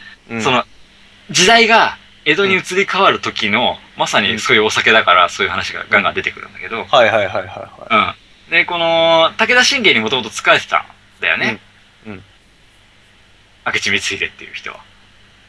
あ、そうそう。いや、ちょっとわか、知らなかった、それ。そうか。で、それが、信玄没後、うんまあ、家康に属してるんじゃないかと思ってたら、うん。織田を、こう、暗殺にかかり、うん。で、実はその後、うんその、この、七福神みたいなものを、うん。うん。江戸に、と家康には伝えて、家康がそれを有名にしたと。うん。 なんか、すげえ、関係深くないちょっとまだ浅くて、ちょっと今のところまだ、今、あんま。今ね、カンペないけど、俺この部分でね、50行ぐらいは書いてたんだけど。いや、お前の中ではだいぶ考察がね、だいぶされてんだけど、もうねだいぶ今、 ね、か確定した。ほぼほぼ。このね、この歴史上のそうじゃないかって説はね、俺の中で日本史をもって確定した。オッケー、わかった。そこあのんねま、りにも関係性が深い。確定な話は、わかった。今度ちゃんとカンペまとめてから 聞こうかな。よろしく頼む。わかった。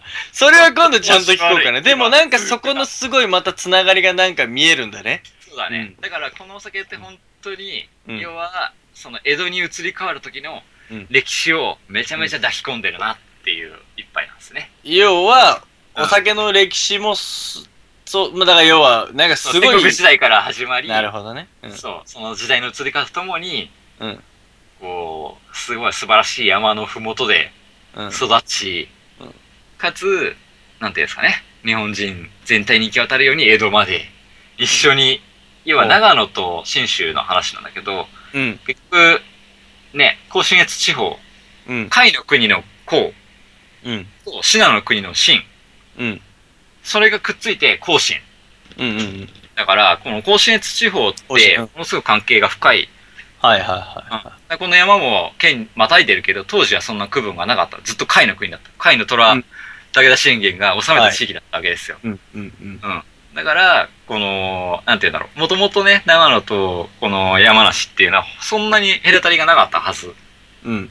まさにこの山を中央にして、はい。ぐるっとでかい国が成り立って、うんうん。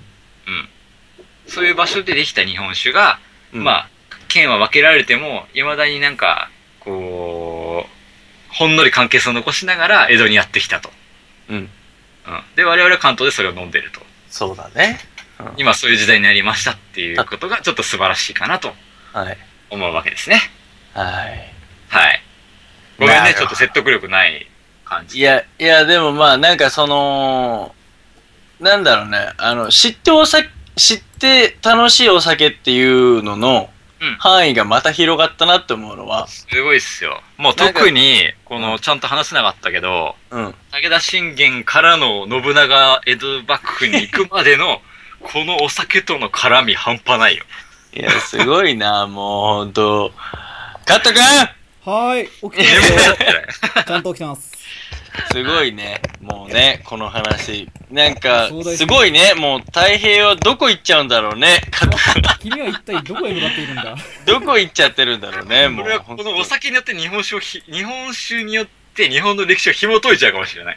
いや、だからほんときっかけって何かわかん ないね、ほんとね隠。された歴史を紐解いてる気分になるもんね。うん。うっかり。み水の話から、 土地の話から、なんか戦国の武将の名前が出てきてみたいな。ねえ。ですもごい結局日本酒って結局この日本酒自体は250年レベルでしょだから歴史を歩んでるからね。歩んでるからだからその背景に映るものって言ったらそういう人物なり、いいろいろそういう歴史が出てきちゃうの仕方ないのね。やむなくそうなっちゃうんですよね。そうだよね。いや、まあまあ、すごいよ。本当ねに、それで言えば。なるほど。という話です。まあ、はい深い話聞きたければ後でメールください。はい、 そうだね。あのまあ関係ないけど、まあさっきちょっとだけ石の話が出たから、あれなんだけど、まあパッと思ったら本当関係ないけど、再来週俺、まあ茨城の実家のところで、はい。あのー石屋さんがいるんですよ。僕の知り合いに。あ、聞いてきてほしいね、ぜひ。石屋さん、あの、鹿島スタジアム、うんサッカーのね、うんの前にある、でっかいサッカーボールのオブジェがあるんですけど、はい。そういうのを掘ったりあ、とか、マジか。もうした人なんですすげえよ。じゃんまあ、結構、その会話で結構有名な石屋さんでう、ん。うんだからおい墓石とかももちろん手掛けてるんですけど、はい。まあ、その方のところと仲良くて、うん。俺、再来週ちょっとその方のところで灯籠を作りに行くんですよ。灯もう籠ま。さに、この、あれだよ、 灯籠の原料だよ。ね、そう、だから、まあ、まあ、石はもちろん向こうが用意してくれんだけど、うんうん。それをまあ、なんだ、グラインダー使こったりれとかはして。ね、稲田美影ですかって聞いた方がいいかもしいや、 そんないいもん使わさせてもらわないと思うんだけ ど、まあそこら辺の、もしかしたれならい。中国産のやつかもしれちょないっとおってる。そしたら。だけど、まあなんかこう、石に触れるんで、うん。うまあなんかちょっと、まそうあ、いい話できそうかな。ん。だし、ねなんかこう、見事にねなんか、見事にねね、灯籠もこの材料だからね。はい。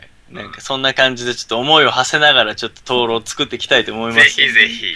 ぜひぜひですちょっと待ってさすがだ待ってね。灯籠作るって、なんで灯籠作るんだいいや、わかんないんだけど、いや、なん俺かあんまりみんなに、こう、あれないかなと思って、これ、石の原料の本当にめちゃめちゃ大部分を占めてるよ、灯籠。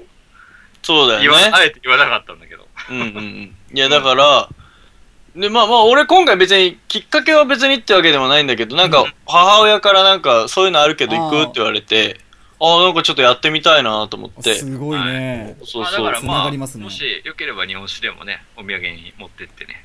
そうだ ね。うんいや、好きだからほんとその人もお酒飲あそむうの。なんだ。ぜひぜひ、そういう話をこんこの前してましたっていう話をしていただけると。なるほど。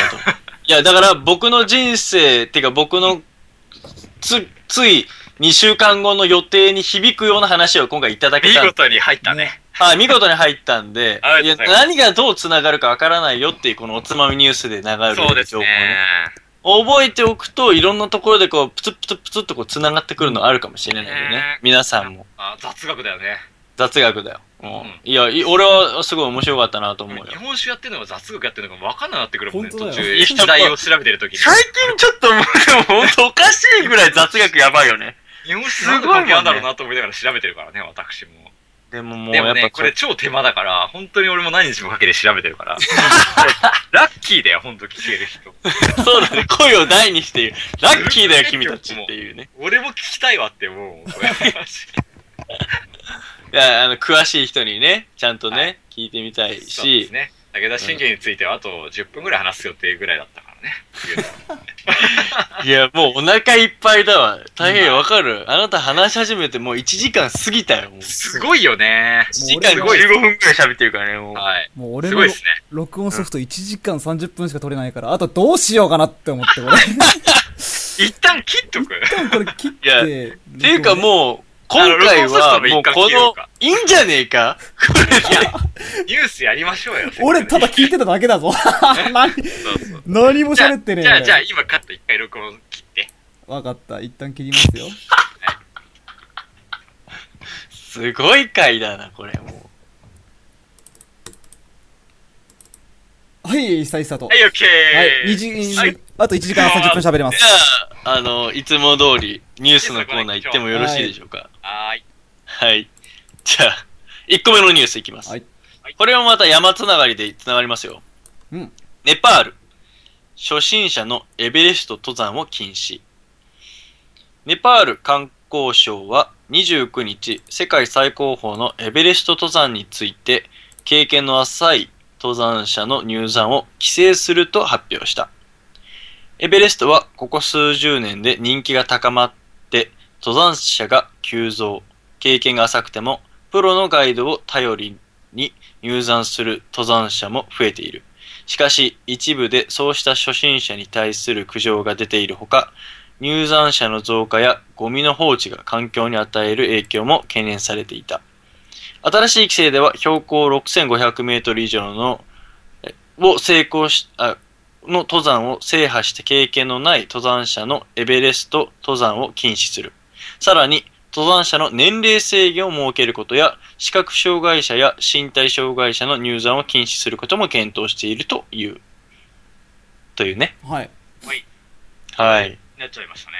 大丈夫ですかこれまだいつから導入するかっていうのは決まってないんだけども、うんうんまあなんか、こういうのが考えられてるらしいですよ。まあやっぱり、なんだろう、結構亡くなってしまう人もすごい多くて、まあ死ぬからね。そうだね、ほんとね。ねまさにだから、誠が登山してるけど、うんこうよって話だよね、これね。まあ、そりゃ登山、あの、今回も、立山連峰のところ行って、その、まあ、山小屋じゃないけど、なんかそういう、なんかこう、えーまあ、拠点となるところがあるんですけど、うんそこにすごい掲示板が出てて、うん今今月の、なんつうんだろう、その、人災じゃない、人災じゃない、えっと何、その、事故みたいなのが書いてあったけど、まあ、めちゃめちゃ書いてあるもんね。その、あ怪多か我っとたか、んだなんかこの、肋骨折ったとか、えもうなんか、あの、意識不明になったとか、あ頭部をその座礁したとか、あ。うん。すんげえいっぱい書いてあったから、ああえ、それは、だから、ちょっと知識がない人たちが、ライトに登っちゃって、まあそれはライト層の話だけじゃないのか、そこはわからない、その情報からは読み取れないけど、うんうん。まあどんなに注意してたって、そりゃやっぱ事故には合うかもしれないけど、うんやっぱそうだよね転んだりとかなんとか当たるけど、うやっぱその、エベレストとかってなるとさ、やっぱ知識ないで登るっていうのは、もう無謀すぎるよねっえてのは思うよ行。くなもんでしょう、間違いなく。うん。いや、やっぱだから自分も、やっぱ、あの、低い山なら一人でガンガン登るけど、うんうん。やっぱすごいやっぱ日本アルプスとか行こうと思ったら、まずちゃんと有識者を揃えていきたいと思うもんうね。んうもん。やっぱその、う、ね、うんアイくんとかね、うん。連れて、だってはい、だって本当に何が起こるかわかんないんだもん。うん。だって風向きによってその、やっぱそのガスとかも出てるから、はい。い要は入っちゃいけないとかいうところもいっぱい出るだろうし、うんやっぱ天候もすごい変わるし、うん気温もすごい変わるし、いろんな、あの、なんだ、経験則が必要だからう、ん。うん。大変だろうなと思うから、はい。うん。そりゃ、やっぱこういう入山規制したいっていう気持ちもあると思う。その人間を守るっていう方もうん、気持ちがあって入山規制するのもあるだろうし、なるほどね。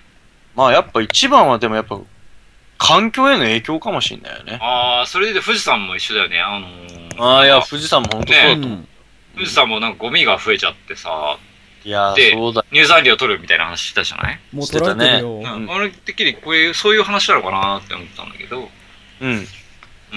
でも、なんか、エベレストに関してはもはや、富士山と違ってめちゃめちゃ厳しい山なのかなっていう、やなんとなくそういう意識があって、うん。うん。まあ、めちゃ、あの、危ないからやめといた方がいいよっていう話なのかなってなった。うんどちらかっていうと、うん、そうじゃない。なんか、ほら、富士山ぐらいならさ、うん。うんうやっん。ぱさ、人が入ってってさ、なんやかんや保守、メンテしようって思う山だから、うんうんうんそこにお金がかかるから入山料取ろうと思うけど、エベレストまで行くともう、人がどうこうできる範囲じゃないかないら、からね。あもはやお金かけてどうのこうのじゃなくて、もうとにかく入っていく人間が、それぞれマナーをちゃんと守って、あ。やっていかない限り、後乗りでさ、ゴミ回収なんてできないだろううし、ん。そうだよね。うんなそもう、もう、超えてるよね、その、なんつうんだろう、人間がその、なんか、制御できるというか、なんつうんだろう、なんとかできる範囲を超超ええててるるから。うね。ん。もうとにかく入らないでくれしかできないんじゃないうん。入山料取りゃ、お前ら入っていいよっていうレベルを超えてんじゃないうん。もうそれどころじゃないよね。もう それどころじゃないっていう入話。らねっえし、別にっていう。ていうようなイメージはちょっとあるかな。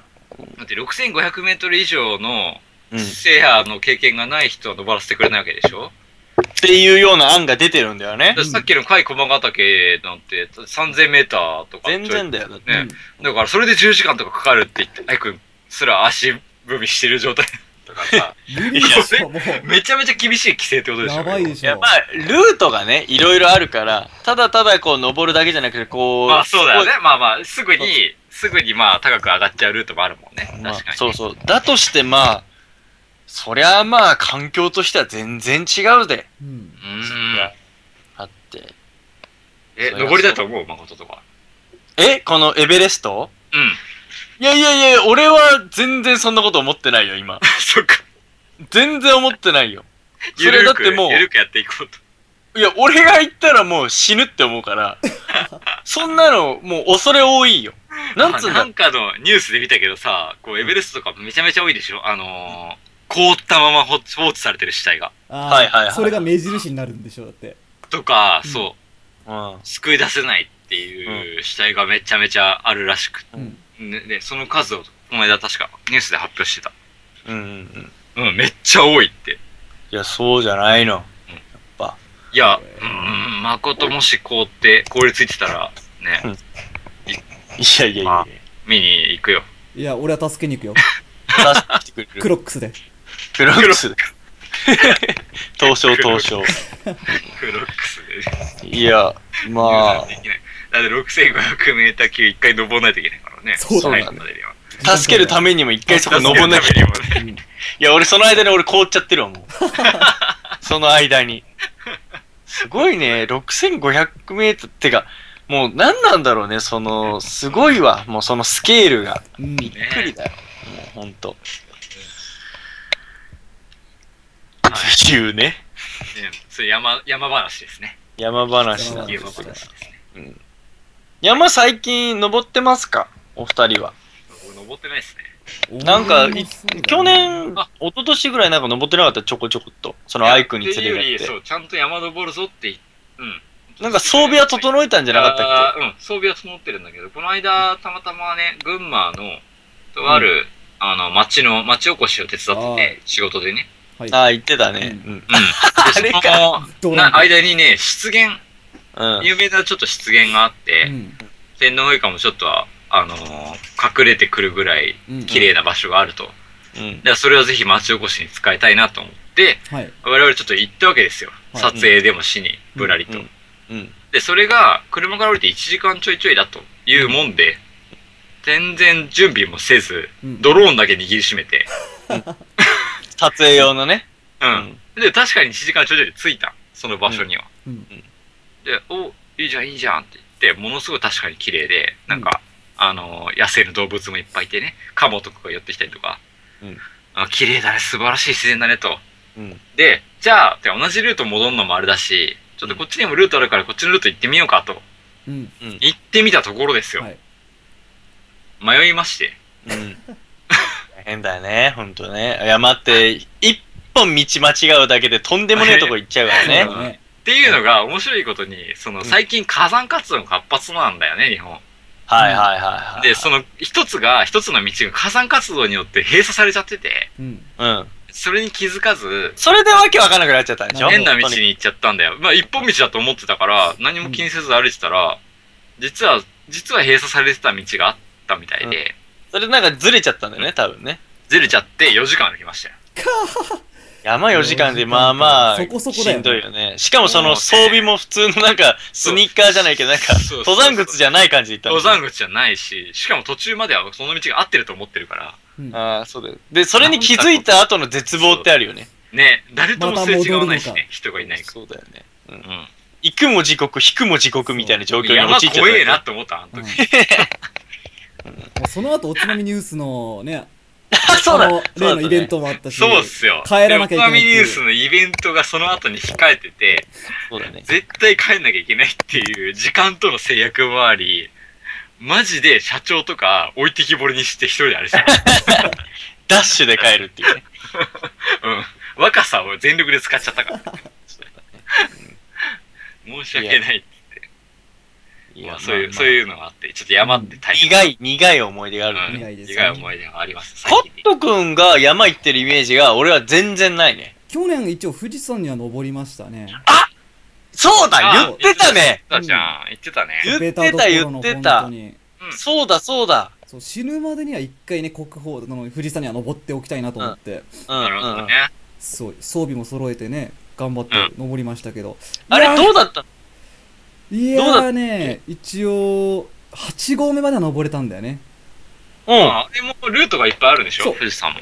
4つぐらいあるからね。うんルートは吉田ルートっていう、はいはいはい結構吉田ルートあるよ楽なルート、うんうんうん。登ってったんだけれども、うん。まあ、相方が、あれ、高山病だっけうん。見たくなっちゃって、まあ、俺は、 まあマジ、俺も結構足限界来てたんだけど、プルプルプルプそうルそう。プルプルプルプル。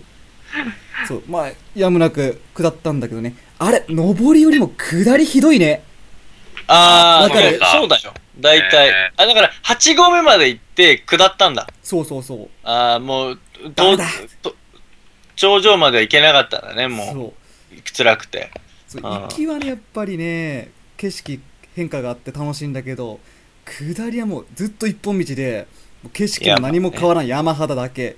結構ね、岩岩、岩岩ばっかりだっていう。特に、そうなんだよ。あの、富士山は特にもう火山灰ばっかりで、うん、だからみ、緑を楽しむとかじゃないかそらう、なんだよ。ねちょっと噴火でもしてれば面白いんだかそうだね。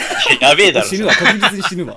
だし、下りの方がやっぱ体重を膝でこう支えるように降りていかなきゃいけないから足にも来る来るし、しら。うん。下向くからね、頭がガンガンしてく辛る。いよね、結そ構う、下り結構辛いよね。ペースも速くなるしさ辛い。辛い。自然とね。うん。気をつけなきゃいけないのは下りだとは言われてる。うんうんうんうん。でやっぱ思ったのは、やっぱ山舐めてるやつは多数いるなと。ああ、あ、あの、要は、自分たち以外のところでも、そういうなんかそうそうあそうったそういう人たち。いたいたいた。まあ、な私んかね服はまだわかるよ。山、山があるとかが、こう、パンプスで来たりとかあって。いやすげえ、そニューのスでレベルじゃな取り上げられいて。たなんかけどやんちゃな、ね、おい、ちょっと富士山行ってみようぜ。ちょっとあの、なんか、ね、心霊スポットとか行ってみようなノリ的な少年ちょっとやってみたみたいなやね。うん。あねー、普段着で、それこそ本当にクロックス履いてて、マジ本で当にオールスターとか、あの、もうなんかコンビニ行く格好じゃん、それ。そううん。そうそう。で、えぶん抜け、もうぶん抜けて、もう裸足で登ってるような感 じこいつら舐めてんな、つって。はあ、もう、なるほどですね。 6合目ぐらいで引き返したけど。すごいね。もう、そんなでももう、そういう人たちも入ってきちゃってたら、いそや、だれはかもうなら、んそうかいうやつさ、らゴミ捨ててくでしょ、要はもう、そう、だから、もう、うんマナーもだからな、もう、ないだから、マナーのかけらもなんもねえっていう話や。問題点として。あーすごい。いや、おつまみニュースリスナーの方々は、本当にね、ちゃんと山登るにしても、日本酒に敬意を抱き、いや、でももうすぐそこに持ってっちゃ う。大事に、大事に登ってほしいです。その一歩うん。一歩。ちょっと。ね、ねそうだね。うん。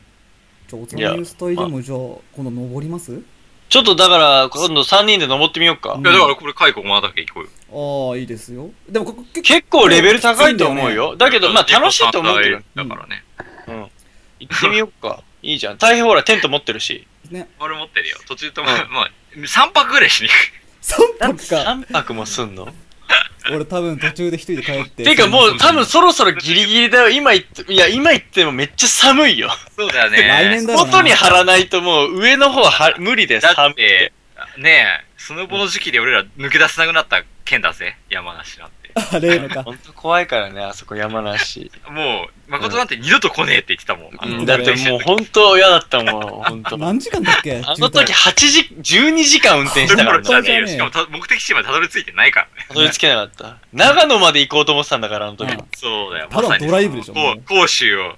そうそうそう。もう本当にね、良くなかった。まあじゃまああ、そまんあ。なでもまあ、それでもまあちょっと山登りに山梨リベンジだな。苦い思い出をちょっと払拭して。行きましょうか、ちょっと。まあぜひまあ、その時はでも、愛くんもちょっとね、ああ、ぜひそうぜだひ。一緒うに、ん彼がいればもう、もう100人力ですからう。ん、間違いない。うんお供に試験をそうだね。携えて、ぜ間違いなく止められるよ。ひぜひ。大変それダメって言われちゃうよ。多分俺はね、そうか多分ね、めっちゃ言われたことあるけど、何回も。いや、だから、俺も、あの、低い山から徐々に徐々に俺今、体作ってるから。おうおん。。素そ晴のらしやいっ。ぱり、そうそうそう。頼やっぱもいしいきなりはやっぱ無理だよ。うん、だから、平地で走声がったり。でかいから、雪崩が起きるからね、やっぱそうり。だね。いるとね 気をつけて、誠。サウンドキャノン出しちゃダメだよ。バカじゃねえかワオワオって、バースうなだれ来ちゃうから。バカ野郎とか言ったバら。カ野郎とか言ったら、バー振動でそおう。かしいだろう。気をつけてください。そう。はあい。ー、ね。次のニュースいきますはい。はい。茨城県。3年連続で都道府県魅力度ランキング最下位に。えー茨城県が今年度も都道府県魅力度ランキングで最下位になった。これで3年連続となる。ブランド総合研究所が9月30日に発表したもので、1位は7年連続で北海道、2位は京都府、3位は東京都と続く。全国で最も魅力的な市町村は、えー昨年に次ぎ函館市となったというね。出ましたよ !3 年連続で魅力度ない最下なんだろう位、ね茨城もう県。ここまで来ると気がする今よはねね。今年はもう来ないと思ってたわ。なん で今年こそは。いやなんか、なんか茨城変わったかなって気がしてた。うん。ほら、なおつまみニュースも始まったしさ。ああ、そうだね。うん。うん。 世間のイメージは何も変わってなかったようで親す。方らしい。まだまだ私たちの頑張りが足りないらしいですよ。 ええー、ちょっとどうする本い当に。まだにって感じだね。いまだにって感じ。もう、茨城の良さ知らないのって感じだよ。別にいいけどさ、住んでほし、わざわざ外から来て住んでほしいとも思わないけどさ、なんか、なんか馬鹿にされてるようでムカつくよね。そうちょっと、まあ、僕から言えばね、うん。まあ、僕の地元であるつくば市とかを切り取って言うなら、おお結出た結構住みよい町だし、いほうほうほう。いや、筑波山っていうこれ事件起きてたよ。結構なんか、パンツを脱がされるとかさ。やいや、まあまあ、それやめて、それ、そういうマイナスイメージはやめて。 事件ありましたけど、ニュースありましたけど、つまみニュースで扱ったニュースありましたけど、で、言いながらもやっぱ住みやすく、つくば山という観光地もあり、まあなんか、農業もやっており、うん。非常にいい街だと思うんですが、はい。こと茨城という風にこう範囲を広げるとこんなにも魅力が下がるのかと思うと、あ、じゃあ、足足引っ張らないでほしいんですけど。あそう、今周りが出たね出、引っ張ってると。つくば市の。そうそう。つくば未そん来都市な感じで思っちゃうんですけ足ど、をプンプン引っみ張たっいてな。る奴らがどっかにいると。そうそうそう。どうなんですそかうね。どうなんすか、カットさん。もう魅力しかないと思うけどね むしろいや、なんだけどね、俺、ついこの間ねうん、このシルバーウィークあったじゃないですか。その時に友達、東京の都内に住んでる友達が、ちょっと突然メールしてきまして、僕に。はいちょっとこの茨城に行こうと思ってるんだ って言って。おウェルカムそう。で、いや、どうも、その、味ヶ浦の海に行こうとしてたらしいの。いええや、海の家に。いいじありゃがとうんございます。はい。ななんだけど、いや、この時期ちょっと僕も帰ってないし、太平とかも帰ってないから、うんあの、行ってもみんないないよ、つって。俺がいるじゃんいや、まあ、カット君も、で も、カット君も、まあ仕事だと思うよ、みたいな話をして、で、だからそっちはちょっとみんないないかな、つって。じゃあ、他に行こうと思うから、茨城どこかいいのあるって言われたから、うんまあまあ、つくば来たらみたいな。俺もいるし、うんなんか、来たらいいじゃんみたいな、筑波山あるし、みたいな話で一応進めたんだけ ど、じゃあなんか筑波山でなんか、なんか行こうかなって言って、ああ、じゃあおいでおいでって言って、その日迎えても何の連絡もないからどうしたのかなと思って。で、昨日会ったから、うんこの間、ほら、行ってた筑波、あ、茨城来たのって言ったら、いや、結局やっぱいろいろ調べたら何もないから山梨にぶどう狩り行ったっつって、ははい、山梨行ったー。い、山梨来たーと思山ったけ梨にど持ねっ。てかれた試験行ったねえ、全然やっぱ行こうって思わないのかな なんか観光。観光地じゃねえのかなうんなんか魅力低いんだなと俺すごい思ったのがちょっとつい最近あったよ。でもさ、茨城も結構さ、ブドウ取れたりとかさ、そう割とワインの産地でもあるからね茨城そうだよね、ワイナリーもあったりとかあるさ、あるまあ山梨と比べちゃったらどうなのって話になるかもしれないけど、はい。ななんやかんや果物狩りとかいっぱいできるでしょうよ、うん茨城も。レンコンもあるしうん、なんか、ちゃんと君ら茨城県民として言いたいことないんですかもうえ言いたいことだらけですよえーっと、そうですね。はい茨城は正直今はね、魅力はまあ一切ないっすよ。あ言ったこの今ははいや正直今は、今は、じゃあ何をしに茨城に行くかっていう理由がない。まあ、うんそうだ理由よはね。ない結局だから、ここにしかないもの。だから要は温泉がちらほらあったうり、んその果樹園がちらほらあったりはするんだけど、なんか突出してない中か途ら、半端なんだよなだからわざわざ住みよいよ茨城もちろん住みよいよっていう話で、うん住め住んだら、まあ意外といろいろあんだなって思う。まあまあそうだね。知れないけど、観光として行こうとしたら、今、ロッキンジャパンぐらいしかないじゃないですか。そうだね海本当だね浜公園とかやっぱ海浜公園ので、ねだからそうだね。なんか、ネモフィラが出た頃のゴールデンウィークまあに、本当にそれすらも一部だと思う。花が咲いたから来る、花をめでられる人なんてなんか、なかなかこの世の中にいないんだろうなと思ったら、あんだけ人が来てたからすごいなと思ったんだけど、なんか、ね、その、茨城は本当に魅力が少ないと思う。まあそうだねうん。これは問題ですよ。大問題です俺は本当会社で毎回毎回お昼の時間、ご当地ネタになると、毎回茨城でバカにされるもん、俺。そうだね。で、今日、今日、あの、そのイベントでね、若手の養鶏のイベントで、まあ、結城市にある酒蔵さん、ゆいっていう。あ、ゆいね。。うん。うん。えー今回初めてお会いして、あの、お話ししてきたんだあけれ、ど、ご夫婦じゃないのご夫婦で、そう、二人でやってる、うんはいはい本当にちっちゃい蔵なんだけど、その、まあ、お米どうしてるんですかって言って、あ県産米とか、いや、県、茨城県にはお米ないん で、ってここから仕入れてやってるんですよね、って。切ないって思ううわすな悲しいな農業すらもうダメかと。要は、違う違う農業でも、そう販売はいっぱいあるけそうそうそうどまあ、いくらでもあるよ。ただね、なんかね、そこ、ね、あー、なんかそ、その、なんか悲しいね、その日本酒作りちのょっ、と切なくなるわけです、そういうところで。ないよね。うん。そうだね、なんか、そこもちょっと遅れてんのかと思うとね。うんええいや、だから、ちょっと急務ですよ。我々がお米を作る日は。ちょっと早めないといけないなと思う。そうだそうだね。ね、本当そうだね茨城県を、この最下位から抜け出させるために は、ちょっと我々がね、おつもり最後頑張ってね、いろいろ頑張らなきゃいけないなと。だから、都内の人とかはこう農業体験みたいな感じで巻き込みながら、うん。もちろんです米作りをしちゃうよか。そのプラン、プラン、ビジネスプラン送るから、もう書いてあるから。だからそれにお金出され はて、るのか。だから、ブレーンとなる大変みたいなとか、まあもうしか、しよう高か校こそ俺とかがいて、まあうん加藤くんとかマッサージオン でい名て、前で。そうっすね。かつ、その友人であるティトムくんね。ティそトう、ムくん、ティイニシャルトークとかもティトムく、ん我々のネットワーク使えばいくらでもできることいっぱいあって、結局みんなそういうちっちゃいことをいちいちやってないからさ。そうだうん。だね。から俺らからちっちゃいことからおつまみニュースみたいにコツコツ始めましょうよと。うんなるほどそ。れそれが、ちょっとい、どっかで誰かの目に留まってくれたら嬉しいなと思いながらやるべきだよね。やり続けるべきだねうん。。だから地方っていうのはそういう風にして伸ばしていくべきことがいっぱいあると。はい。うまいものもいっぱいあるしさ。そうなん少しだよ。安いわけだし、なんで最下位なのか意味がわかんないもんね。ちょっとやっぱイメージがちょっと先行しすぎちゃってうる。んそのマイナ、だからプラスの部分もあるんだけど、マイナスのインパクト、そのヤンキーがどうのこうのとか。あ、ヤンキーもまあいるね。いや、なんかだ からイメージだよね、本当これを払拭するにはなんか一発ドーンとすげえのがねえと、うん。ちょっとガラリと変えないと、これは、ぬるぬるとこのまま最下位にいてしまうからそうねで。すね。うんいや、それで言えばじゃあどこを参考にしたい誠とかどっか住みたい県とかあるあ、俺やっぱ福岡がすごい好きだあーな。まあ今やね、 すごいらしいですね、福岡は。うん、福なん岡か移。住者ナンバーワンらしいよ、今はね。えそうなんだ移何住者ナンバーワン移住者ナンバーワン。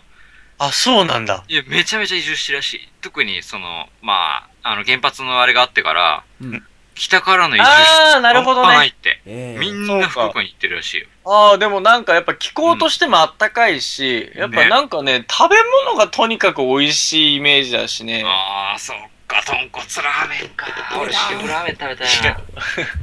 いや、なん か、あの、すげあるあるけどえねいいと思うねうんうん。出張とかでも何回も行くけど、いいなぁと思うかな。いや、うん。そうかな。え、なんか、逆にす、太平とかカット君、すどっか住みたい、移住したい町とか、県とかあるえ、カットある俺、栃木がとにかく好 き。え栃木がとおに前かく好き。おしめえよ、おごめん。もうほんと隣だけど。ライバルだっぺよ、お前おい何言ってんだ、お前や、ごめん。栃ごめんあい木つらのとこなんて、おめえ大好きな海ねえん だぞお前川しかねえんだ、あんなの。顔でいいじゃん。 ダメだ、言っちダメだゃっぺ、お前。ダメだ。そうマジで言ってんのなんでいや栃木がとにかく好き。温泉あるし、もう、あ景色やゲージ、寺あるし、あそこでスローライフを送りたい。あ、テラ。なんで栃木大好き、お前俺あれ。本当に大好き。本う当ん。もっと視野広げてとか言って栃木に失礼だけど。ね、やっと俺栃木好きだわ、ごめんね。あ、そうなの、それはそうなんだ。え、太平はあ、いや、俺は、だから日本酒ベースで考えちゃうかうんあら、ーもそうれ山形とかその、最近日本酒が、いや、特に山形とかだと、まあ、あ、まあ山形もいいな、って思うけど、いやっぱ山形っていう。や、逆になんか北は昔からずっといいなって思ってたけど、うん最近はやっぱりちょっと住んでみたいっていう、まあ移住前提でね、その後に移動するっていう前提で、ちょっと奈良とか、うん。あと、本当四国とかのどっかとか行ってみたいなと思う。高知とかね。 あまあそれは思うんかな。まあ確かそうにね。国とかちょっと見てみたいなと思うでところもそこには骨を埋めたいとは思わないってわうけでしょ。ん、まうあんそうそうそう。どこ、どこに最終的に行き着くかは後で判断したいなと思うけど、行ってみたいところはいっぱいあるね。まあわかる。それ、まあそれはそうだよね。そうん。れだから住んでみたいなと思う土地は結構あるよ。確かにね。まはあ、俺都内はいいな、都内、都内がいいな。いや都内も一回住んだら、まあそう、大体なんかある程度理解したら、うんう。んやっぱ違くなっちゃうんだね。他でそはうだ。ね。だからやっぱ、我々は茨城、まあ茨城ってもう中、中央ぐらいだけど、うん。うんその、まあ一応北寄りだとしたら、西の方の文化っていうものを、まあ体感してみたいなっって思う。確かに知らない。一応うん。全くわかんないからわさか。らないね。怖いじゃんなんか声、怖、あなんか、広島の人とか話すとさ、うんなんとかじゃけーとか言われても、めっちゃ怖くなっちゃうんだよね。その、語彙にやられちゃうんだけど。うん。まあね。うん。ああいうのって向こうにいればちょっと変わるのかなとか思ったうりん。するんですよね。一応。まあまあ、風土が全然違うし、うんうんそうだね。なんかまあまあまあ、まあいろんな土地に行くのはいいことだ、本当うんに。そうだね。まあ国内しかり、海外もまあありだと思うけど。そうだね。でもまあ日本酒飲める場所っていう条件設定がうん。僕にはあるから、うん。うん。いいじゃない。それで言えばね。うんね四国とかちょっと気にならない。あ、四国気になうる。ん俺、い、あの、二全回然行ったのこ地となでい。しょ。 うん、そうだね。行ってみたいね。ね。うん。そうだね、高知行ってみたいね、ちょっとうね。そうでしょうん。う気になるでしいいわょ。うん。全然ダメだ、ほら、茨城をどうこうする話じゃなくて、他県に行きたいって話 ばっかりしちゃって本当もいや、ダメだダメだ茨城全は、あの、うん、大丈夫大丈夫。あとね、まあ、あと、あと50話ぐらいやってるうちに、茨城なぜか住みたい県ナンバーワンに俺がしとく。おあと50、だから100話まで行くまでそうにそ、うそう。100万円です。あ、今年、茨城県一番になりましたね、つって。だからちょうど来年ぐらいじゃないだからそう。すすげえ急ピッチだ来ね。年の最高でしょ。頑張んないとね。来年の夏頃ぐらい。うんもう俺もう早く茨城戻りたいわーとか言ってね。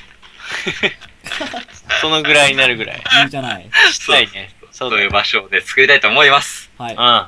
うん。郷土愛大事だし。少なからずね、おつまみニュースもそういうとこに絡めて。はうんい。うん。行きたいというわけですな。はあ、い。でもそのイベントにユイが来てたのはね、なんか俺意外だったわ。うん。ああ、すごい頑張ってるね。なんうんか。頑張ってらっしゃる。そういうのでやっぱい茨城のその酒蔵見ると嬉しいね。うん。ね、細々とだけうど、んでも頑張ってるっていうところがあると、すごい嬉しいですよ。うん。ねえ、いいね、すごい。なんかね、向こう、ね向こうもいあ、もちろんその茨城出身なんです話したうんもちろんでじゃないですか。ねえ、やっぱでね、まあ告知みたいになっちゃうけど、10月9日に茨城の、茨城酒祭りっていうのがあるんで、はいえー、知らなかった。お前のまあ担カッパートとか近くにいたら行ってほしいですね。おう私ちょっとね、今回はね、広島の、んまあ、日本一でかいと言われる、うん日本酒の酒祭りっていうのに、うん広島に行こうと思ってまして、このか。そう、そのタイミングで、ね、茨城でも地元でもやるから、あ、なるほどね。よかっうたん。、行けないですけど、その話はいはいかはい。はい。あ、なにお前、広島行くの違う。、うん広島酒祭10り。月9日大変の誕生日だからこっそり行こうかなとうんあ思あって。そんでちょっと言、わな大く変ていいいろよいろ来たら、誰もいねえんだったら寂しいなと思って。東京で、そう監督一人でなんだ。行ったら、え、大変いないよっつって、広島行ったよっつって、なにっつって。そう。楽しい意か外とな。、それ、面白かったのにね。我々ね、意外と誕生日近いですね。ですね。そうで、まあそう、誕生日なんですけど、うんで、その日にまさに、茨城で酒祭りやってるんで、もし、はいカットとかも本当に行ってほしいし、わかっそた、じゃあ。そうだね。レポートしてもらえるとレポートしじゃてあくそれれをたり。プレゼントするよ。ね、家の方がいたら、ぜひ挨拶してもらって。はいま。あ、リスナーの皆さんも、ぜひね、金曜日に当たるのかなそそのう、日金は。曜日。うん。そうそうそう。まあ、なかなか、にそう、飛んじゃうから。うん。うん、あれだけど。よし、まあ行きましょう。行ける人がいたら、うんぜひぜひということですね。はい。ぜひ。ひです。そう、まさにその週、本当に日本酒が動きがある。うんまあ、今月が本当に、その日本酒の日が10月1日そうだよになって。ね。うんほんと、その、イベントが重なり、か重なり合ってる感じだね。やっぱり、その秋っていうところがあってね、うん。日本酒が美味しい季節なのがあって、こういうイベントが乱立するんですよ。そうだいね。や、嬉しいですね。ビールしかり、うん、日本酒もそうだし。いいね。え秋ラベルって美味しく見えるもんね。うん。そうだね。本当、イベント行ってほしいね。みんなね。そうね。はい。ということで、今月も日本酒いっぱい皆さん飲んでいきましょうね。はーい。以上ですはいはい。はーい。はい。そのとこですかうん。では、また来週も聞いてくださいね早い。すいません、長くなっちゃってね。はい。本当だよ。もうすっげえ長かった月曜日だからもう。ちょっと次からもう少しコンパクトに収まるのかね。無理だわ、なんか日本酒が ね。小出し小出しにしていこう。う。だから、い1話で完結しなくてもいいから。そそうだね。 今週はここまでですみたいな感じでもいいからさ。う。ね、もうね、今カンペ蘇ってきたからまだ話せるよ。やばいわ、もうこれ今度にして。今度、じゃあ、話しはましょ。いうはい。ということで、また来週でます。た来週はいまた来週。じゃあねー。お疲れ様です